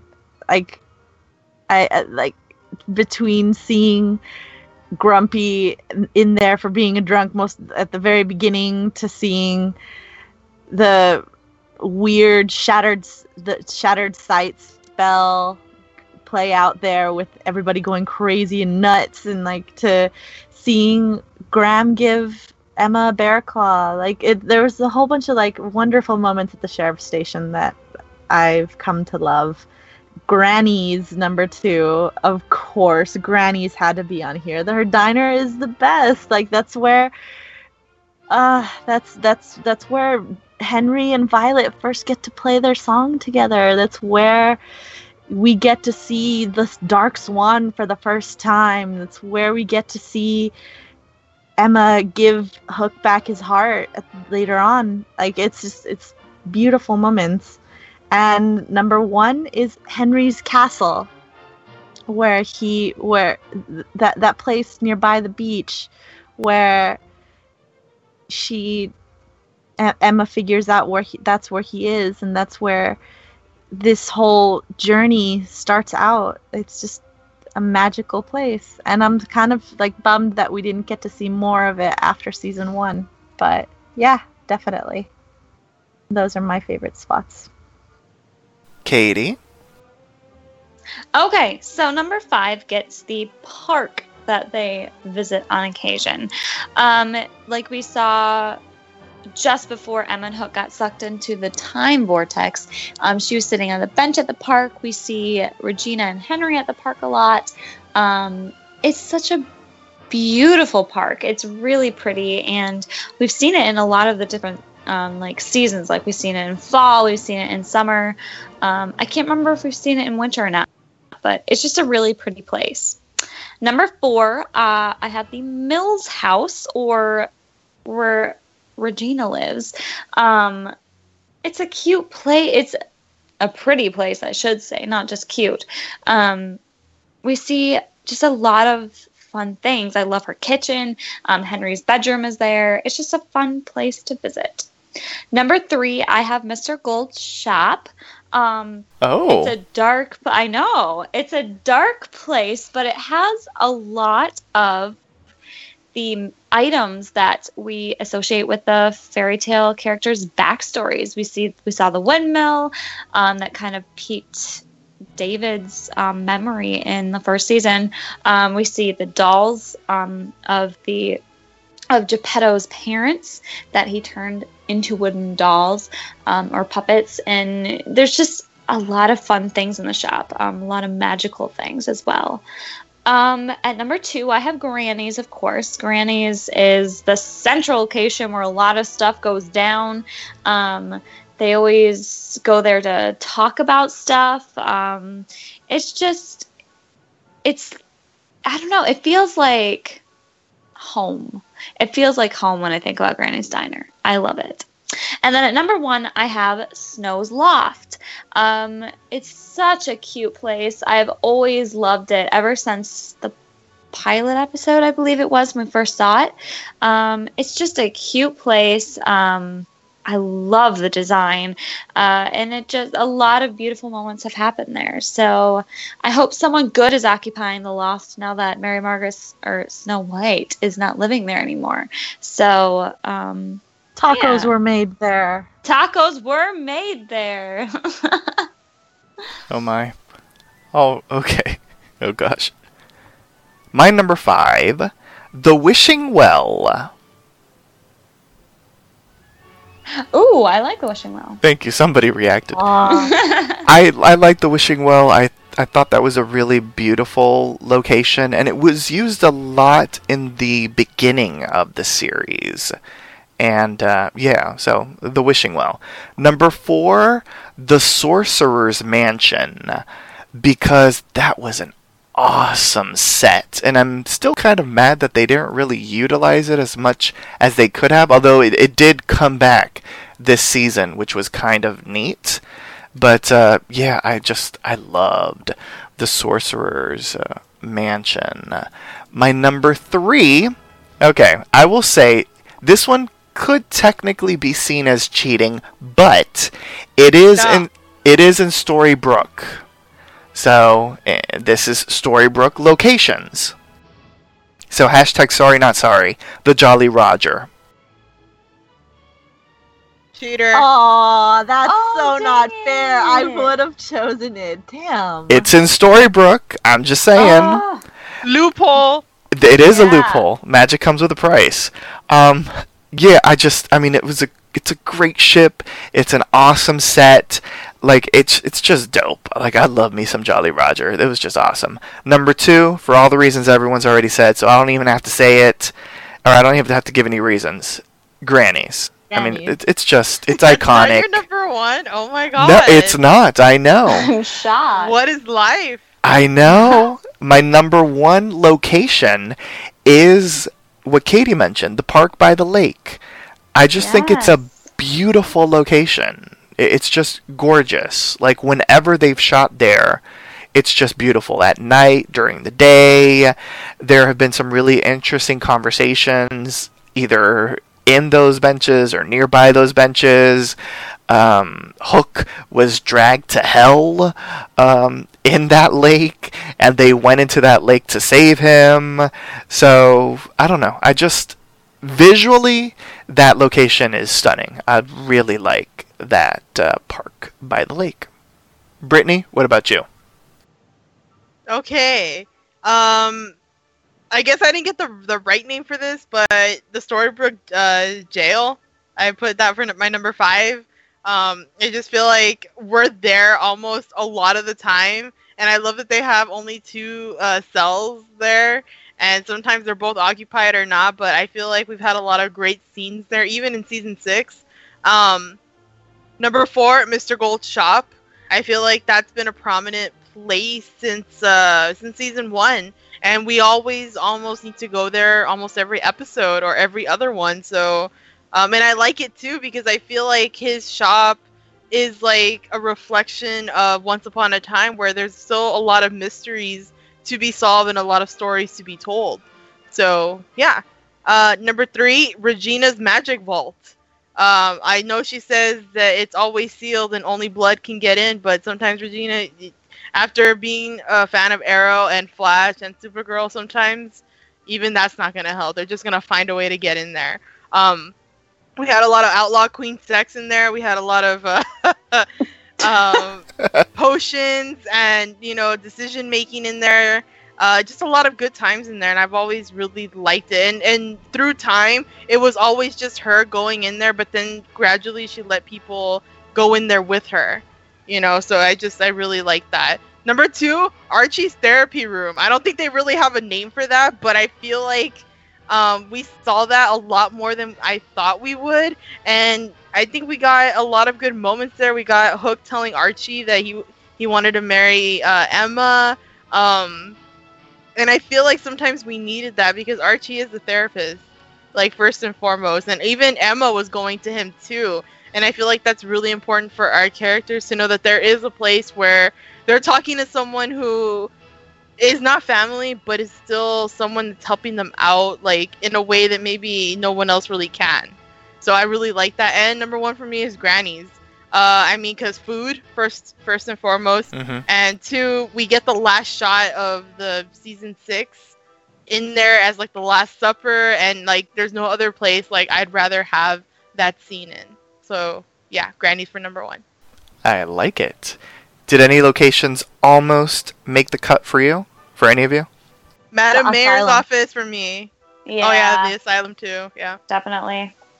I Like, like, I was gonna put Jefferson's mansion on there as well because it's Yeah. just a really pretty place. hat tip to Priscilla for including that. That was awesome. Yeah. I'm glad that was included. I'm glad you all mentioned the uh, the Queen's Vault, Regina's Vault, and I like that Sex the vault. Oh gosh, I like that the Mills house was mentioned because the Mills house really was beautiful. Like the mayor's mansion, that was gorgeous. Okay, so moving into top five realms and or kingdoms. So the reason I worded it that way is because there are some kingdoms that are within realms, like several kingdoms within realms. So I wanted to uh, give you all the chance to customize it the way that you would want to. And uh, we're going to start off with uh, Brittany. All right, let, let me go through this uh, pretty simple. Well, well, well, I can't say it. I can't talk right now. Um, okay, let's go through my list. Uh, number five, I chose Oz. I feel like it was like forever ago that we were there, but thankfully the musical episode gave us a glimpse into that world again, and I forgot how much I loved it. And I mean, it was a big step putting in the Wizard of Oz in there, and Once Upon a Time spin on it was fantastic, and I just loved the aesthetic. It was just awesome. Um, number four, I don't know if this counts, but if it does, good, because it's Wonderland.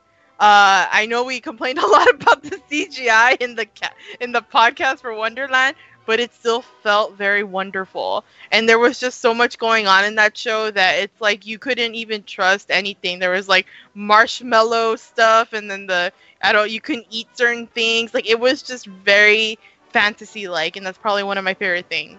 Number three is Neverland because you think it's a place of like being free and being a kid, but actually it's really dark and it's creepy and you don't know who to trust and some of your darkest desires are are coming out. Peter Pan's evil, the evil shadow, like it was just such a twist but in a good way. Number 2, Camelot.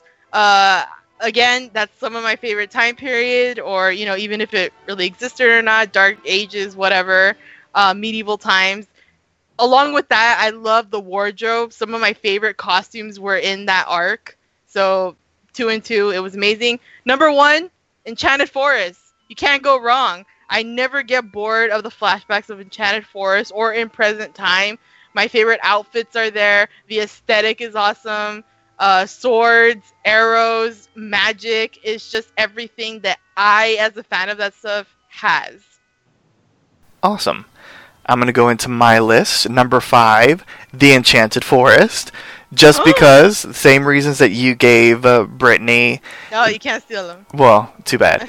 It's our main land for the most part, and uh, I don't get tired of the adventures there either at all. I can't get tired of them. Number four, Wonderland. Uh, even though, as Brittany mentioned, we do sort of make fun of the aesthetic sometimes, I just I just thought it was an awesome land, and uh, I just thought it, it was neat. Like it was really cool and uh, Fun time. yeah, I like it. Number three, Agrabah. I loved seeing a visual representation of Agrabah on uh, Once Upon a Time. Like I was craving to see it for the longest, and we did get a little bit of it in, or I should say, a, a lot of it on Once Upon a Time in Wonderland. But it was great to see what Once Upon a Time, the mothership, was going to do with it, and I really enjoyed what. Uh, we saw visually. I thought it was stunning.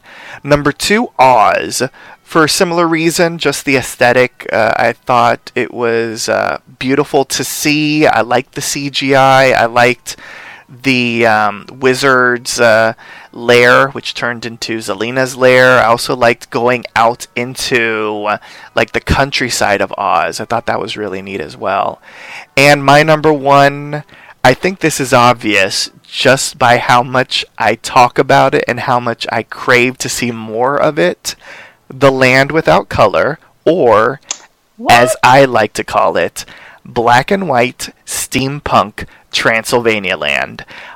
I really loved that land. I thought it was striking to see. I loved the black and white. I loved how it was very steampunky and goth, and it looked like we stepped into like one of those classic monster movies. And I'm so mad that we never saw it again. And uh, yeah, I'm just mad that we never saw it again. So that's my number one. Katie. Okay, so number five, I have Wonderland. Um, for all the reasons you guys said, it was even if the graphics weren't the best, it was still fun. It was a fun place to visit. I loved the marshmallow like lake or whatever, and um, the Cheshire Cats area, and there was it was that was all in Wonderland, of course, but in the show Wonderland. But we got to visit it briefly in our show as well, which was fun. Um, okay, so the next one at number four is Arendelle. Arendelle was a really pretty place. Um, it was wintry, of course, um, but it was a fun place to visit. We got to see um, the trolls. Um, yeah, yeah, that's the one that that sticks out to me the most. Um, we got to go on the ships there. It was just it was fun. We got to go in their castle, Elsa's castle as well, which was super pretty. Um, number three is Neverland. Like, for all the reasons I said before, Neverland was just a fun place to visit. Um, we recently just got to see it in the light instead of in dark all the time, which was fun. So um, it was kind of nice to see it in daylight. Uh, number two goes to The Land Without Without Magic or Storybrooke. Um, I love Storybrooke. I'm gonna miss it so much. Um, but it was a fun place to kind of centralize our characters for the show so far. Um, and number one, of course, is the Enchanted Forest. Um, it's a beautiful place. that has a lot of different areas. Um, it has the fairy realm. It has the evil queen's castle. It has Snow and Charming's castle.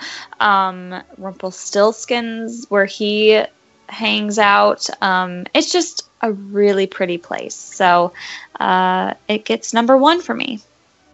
Priscilla. Um, my number five is one that nobody picked. It was um 1920s England. Oh, Ooh, I like that one. Cruella's time. Like I freaking loved seeing just a different like side of things. I loved seeing this is how you got like the utter fabulousness that is Cruella. Like it's just it was it was a beautiful set design. I loved it. Number four was Arendelle, of course, like Katie. Um, it was just if I wanted to see Frozen and I wanted to see like the castles and wh- what would it take to make these like people like it would it would totally have been that like store that our once upon a time cast like our people that are in charge of making all of this like you guys are geniuses because this that came out beautifully at Neverland too. I heard that there were a couple of times where they had to film like with the same shot like over and over and over again like walking around a forest when it's really just like the same like little square of land. So like good on them for making everything look like varied and beautiful and lush and woodland. Like it's it's is great. Um number two is wonderland.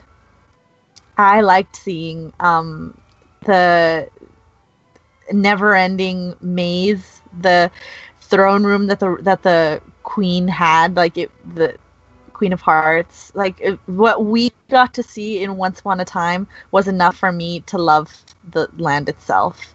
Um, and number one is the enchanted forest or misthaven because it's it's where the magic happens. It's where we first got to see the beanstalk and we last see the beanstalk. It's where we see like Aurora and Philip try and figure out their way through their own kingdom. It's where we get to see Snow build her own kingdom and learn how to use arrows for the first time. Like these are these are wonderful moments, and y- you don't have a, a, a complete Once Upon a Time without having the magic of the Enchanted Forest. Any realms or kingdoms that almost made your list? Victorian Uh, England. It, Yes. what- it it killed Yeah. me that I couldn't have it on there. Oh god, like the Mm-hmm. the, the Yeah. Hades, the, not the Hades, the Hyde, Jekyll and Yeah. Hyde, like them. being Yeah. I also like from Wonderland too, wherever um Alice was from as well. I thought it Mm, was like yeah. her house and everything. I don't know, that's also in England And too, then we, but I don't know where. That counts. we it's saw like um Oh. Peter Pan or not Peter Pan. We saw Baelfire and Wendy in the Darlings as well in Victorian England, which was Oh. cool. Okay. Uh, Yeah. I also put 19th century France, which was in this season of the uh, that episode with the Count of Monte Cristo. Oh yeah. I remember saying a lot about how I like the wardrobe in that episode. So yeah, I remember that a lot. hmm and the Camelot underworld, almost made my list. The Um, underworld almost made the list for me. Ooh yeah. Good choices. Our next category is top five storylines that left unanswered questions. And I feel like that's very self explanatory. So I'm going to start off. And my number five is Nova the Fairy and Grumpy. Just because, where the hell are you, Nova? And after the curse broke, why aren't you with Grumpy? I'm just saying. Number four, and this is something that I always mention the huntsman gives Snow White a whistle to use. Who the hell did she whistle? I'm curious, and we're probably never going to find this out because Snow White's no longer a series regular. Number three, Dr. Frankenstein's brother. It goes into the whole uh, The Land Without Color, and I was curious to see where that storyline was going to go. Nowhere. oh, gosh. Oh my gosh. Number two, Lily's father. Maleficent and Lily were going to search for the father. What happened? Where? And, and number one, Will and Anastasia. What the hell happened? Aww. yeah. Katie? Okay, so my number five is how did Mulan and Aurora save Philip? We Oh. never got an answer, and I'm still curious about it to this day. Um, number four, I have page 23. We kind of got a little bit of answers of what was on the page, but we never really found out how it came to be and like what it meant exactly, I, I think. So that's kind of piqued my curiosity for sure. At number three, I have what happened to Ab- Abigail when she ran off the road in season one. Like obviously she ends up happy because we do end up seeing her at a party like later in in later seasons. But what happened to her at that point? Because uh, Frederick did go after her. Like he saw her car and he went after her, and we never found out what happened.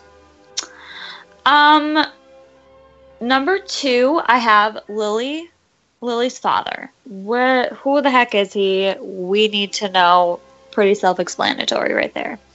And then number one, I also have Will, Scarlet, and Anastasia, and what the heck happened? I this is something that I will be upset if we never find out. That's all I'm gonna say.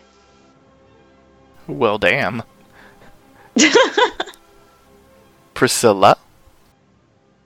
For most of mine, I know that like I'm just gonna get these answers from people who write fan fiction, make gifs and stuff, because it's, it's, it's just not gonna happen. Number five was what was Maleficent's Briar uh, slash Briar Rose's story? Like, why did Maleficent hate Briar Rose, and what happened there? We never we got like hints, but we never got the entire thing. Number four, how did Aurora and Mulan get Philip's soul back? We just we just leave with that and like nothing else. Number three is who's Lily's father? Number two is something that I've brought up on the podcast many, many times. What's up with the wolves? Why do the wolves keep popping up in the middle of the of this mm. of this street for Emma? Like that's it's weird. And number one, where does Will Scarlet's story come up again? Like it I I want to know what does he go back like where where does all what all of this nonsense happen apply? Brittany? All right, number five. It's gonna. It's not gonna sound like a question, but it really is. And it is, what? Who is the blue fairy? I mean, even Mhm. now, everyone's asking like who the like. They keep saying she's shady, and you know what? I'm I'm not one of them, but I feel like we haven't gotten one episode of the blue blue fairy's uh, backstory. We Mhm. just know that she's in charge. So, what is it about her? What rules does she have to follow? How does she become the blue fairy, and why does she keep certain things a secret? So that's something I don't know if they'll ever answer. But yeah, number four, who is Lily's father? Which is a lot of things we've been asked, or which all of you have had on your list. Number two, I mean, I'm sorry. Number three, Nova and Grumpy, like you, Jeff. I what what what Mhm. happened? What happened? Number two, what about the untold stories? Apparently, we were supposed to help all of them, but we only did it for like four episodes. like, what about everyone else? What is going on? But that's one of my predictions for season seven that maybe that's where they can explore. But still, what what happened? There's like a million people in that shot. Like, where what, what was going on? And number one, like everyone else, what the fuck did you do with Will and Anna? What did you do? No bueno. I don't like you. Okay, I'm done. Were there any storylines that almost made your list? What happened to Prince Thomas um, when he went to like look at the well in season one and he like Oh, disappeared? Yes. What the heck? Cinderella's prince. Uh, yeah, obviously he was fine, but we don't know what happened to him. Didn't we see Cinderella with her kids? Yeah, so obviously he like turned out fine, but It was a cliffhanger in that episode. it was a cliffhanger in the episode. So, Oh. but we never found out. yeah, like what one of those random cliffhangers, like with Snow and the Whistle. Good grief. All right, so the last category is a fun one because obviously Once Upon a Time will return for a season seven. There's going to be a time jump. There's a new uh, city location, new town location. That's why we're saying farewell to Storybrooke. So the top five characters you'd like to see on Once Upon a Time, and the idea behind this is characters that have not debuted on Once Upon a Time, characters that would be fresh and new, their first time being interpreted on Once Upon a Time. We're going to start off with Katie. Okay, so number five. this is this, this is really random, but number five, I want to see Yzma for em- from Emperor's New Groove. Yes. on this. What? I love her and like have Kronk as the sidekick. Like I don't know how you could make this work, but I would probably die at that. Number four, I have Thumbelina. Um, Oh. she doesn't even have to play like a huge role, but like she's a she could, she's a fairy. She could be a fairy. Yeah. Uh, she's awesome. I love her. She's always one of my favorite stories, so I would love to see her on the show. At number three, I have Pocahontas. Um, I think it would fit perfectly, especially now having Tiger Lily on the show. I think it would be cool to have her on the show. Bring her on. Be fun. Number two, Jeff has finally like all of his whining about this Oh? has made me Oh. curious. I have Dr. Facilier on my list. Oh. Number two. He would make, and I have seen Princess and the Frog by now. It was a while ago, but he would make a fantastic villain. Um, I really hope that they do bring him on. And then number one, Lion King characters. Uh, that has great potential. Um, turning them into humans, of course, but um, it has great potential for bringing more people of color on the show. Um, and just, it would be cool. I think it's a cool idea that would translate well onto the show. And it's one of Disney's most favorite classics. Priscilla. Um, for number five, I'd like to bring back Baba Yaga. Like, I'd love to see her like evilness like portrayed on this one. I think she'd be a really great like massive villain. Number four, I picked Odette from Swan Lake. Like, keep up with the whole Swan theme. Like to have those type of characters come out at some point. Number three, Tiana again like dr facilier like all of those like that that type of character could work in a new land uh number two uh scheherazade maybe like fill out some some more stuff of agrabah by having another author another person with the thousand and one nights coming out. And number one is renard the fox. We got a little bit of stuff from aesop's fables and we've already seen that the big bad wolf can be like a person. So why couldn't we have renard the fox one of the like most wily characters be a person too Before I move into Brittany, you just reminded me of a location that I would have put as a shout out. I like the Aesop's Table location. And I also like the original bar that we saw way back in season one when we had like the Disney Princess Girls Night Out. So, the rabbit Oh, hole. yeah. Right, yeah. That's right. Okay. nice Yes. Brittany, what about you? All right. My top five characters that I want to see on Once Upon a Time, which is really like I I don't know. I had like a lot. It took me a while, but I think I have people on here that you guys don't. So let's see. Number five, Flynn Eugene Ryder. I oh my feel- gosh, yes. Yes, I feel like even if he doesn't have a connection to uh, Rapunzel in this story, I don't care. Flynn is sassy enough and he knows the woods. I mean, imagine him being like Henry's best friend. I mean, just imagine. That'd be just freaking amazing. Number four, Princess Tiana. I have, again, I keep saying, I've been saying this all podcasts. I want our characters to have best friends. And since we lost half of our cast, imagine Lucy being be- best friends with Princess Tiana. Hell yeah. I'm up for that. Number three, John Smith, just because I am obsessed with him in Pocahontas. And maybe i knew you were gonna say johnson and, maybe, and maybe because it's Mel Gibson's sexy ass voice, and I just I need him. Number two, pair him up with Pocahontas. I've been wanting Pocahontas. First it was Aladdin and Jasmine. We got him. Bring in Pocahontas, or she can be Lucy's best friend. I don't know, or the mother of Henry's child. No, I don't want that. I still want John Smith, Pocahontas, OTP. Um, number one, Esmeralda. I feel like we could bring her in here and she can be like our warrior for for justice. I mean, she's she's just awesome. She is an underrated character in one of the darkest Disney films. And if you go and rewatch that movie, like right now as an adult, you would want her in Once Upon a Time. So number one for me is Esmeralda. Here are my top five. Number five, Tiana. For all the reasons that all of you have said that have included Tiana, I just think she would be a really great character to see on Once Upon a Time. Number four, Moana.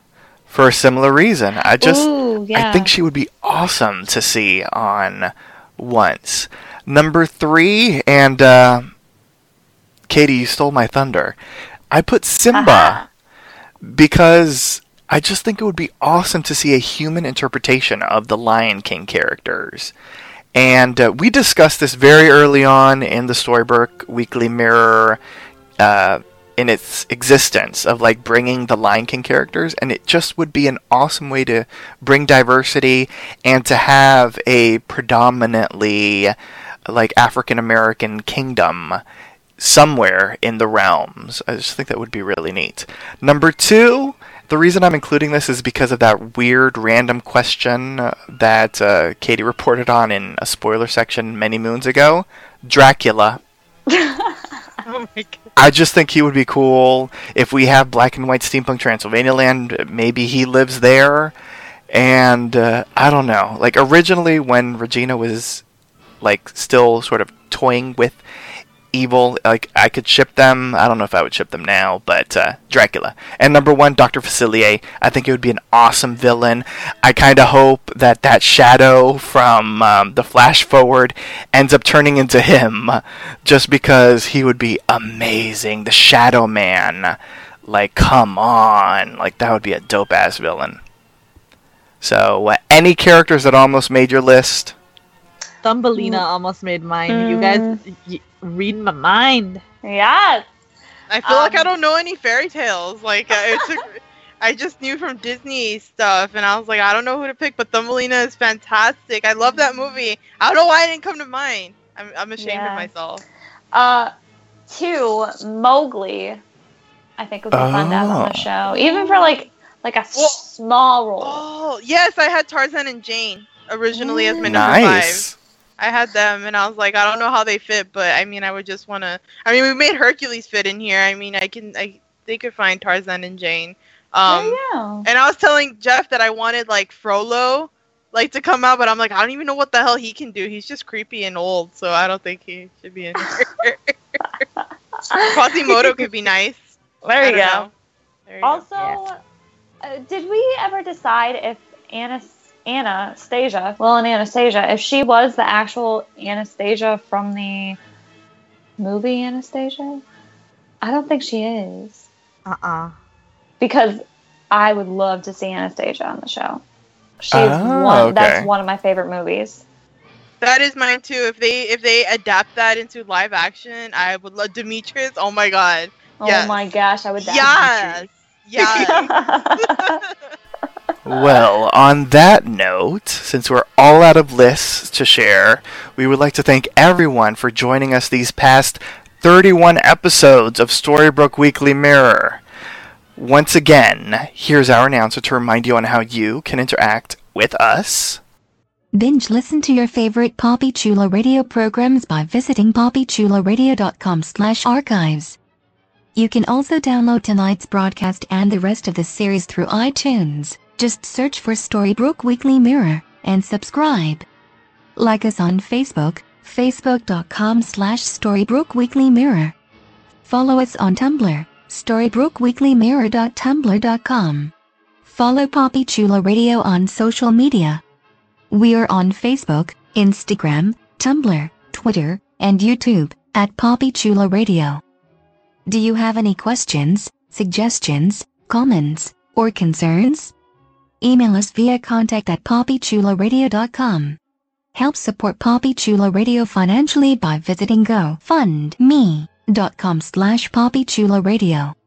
Are you interested in joining the Poppy Chula Radio team as an on-air personality or blog contributor? Email talent at poppychularadio.com. Thanks, announcer, co hosts, for the final time this season. Please wish the listeners a good night. Good night, Good night, guys. everybody. Good night. Thanks for tuning in. From all of us here at Storybrooke Weekly Mirror, we wish you a good night.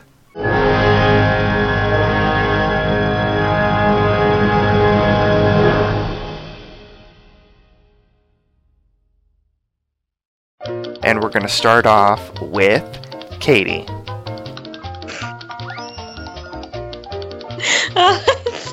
And she was not prepared. okay, like sorry, I'm messing up so so fast. I totally forgot about all of the questions, and I, was looking at the paper that I wrote them down on, and I'm like, there's only five categories, or I thought there was. I thought there was more. And then I flipped another the paper over and I, I found the other categories. Katie? God, I had it written on one side and the other side. My bad. Wow, it's Kate- been a while. Katie, Really? Katie's still half asleep. I am actually. I expect this from. Brittany, Katie. Yeah. And I exp- and I expect this from Christy. Damn you, Christy. Okay. Uh, a callback to, Well- when, to when Katie wasn't here and the entire show fell apart. That's right. Oh my gosh, you told me about that. Okay. So I, I, will- I will start now. Okay. Three, two, one.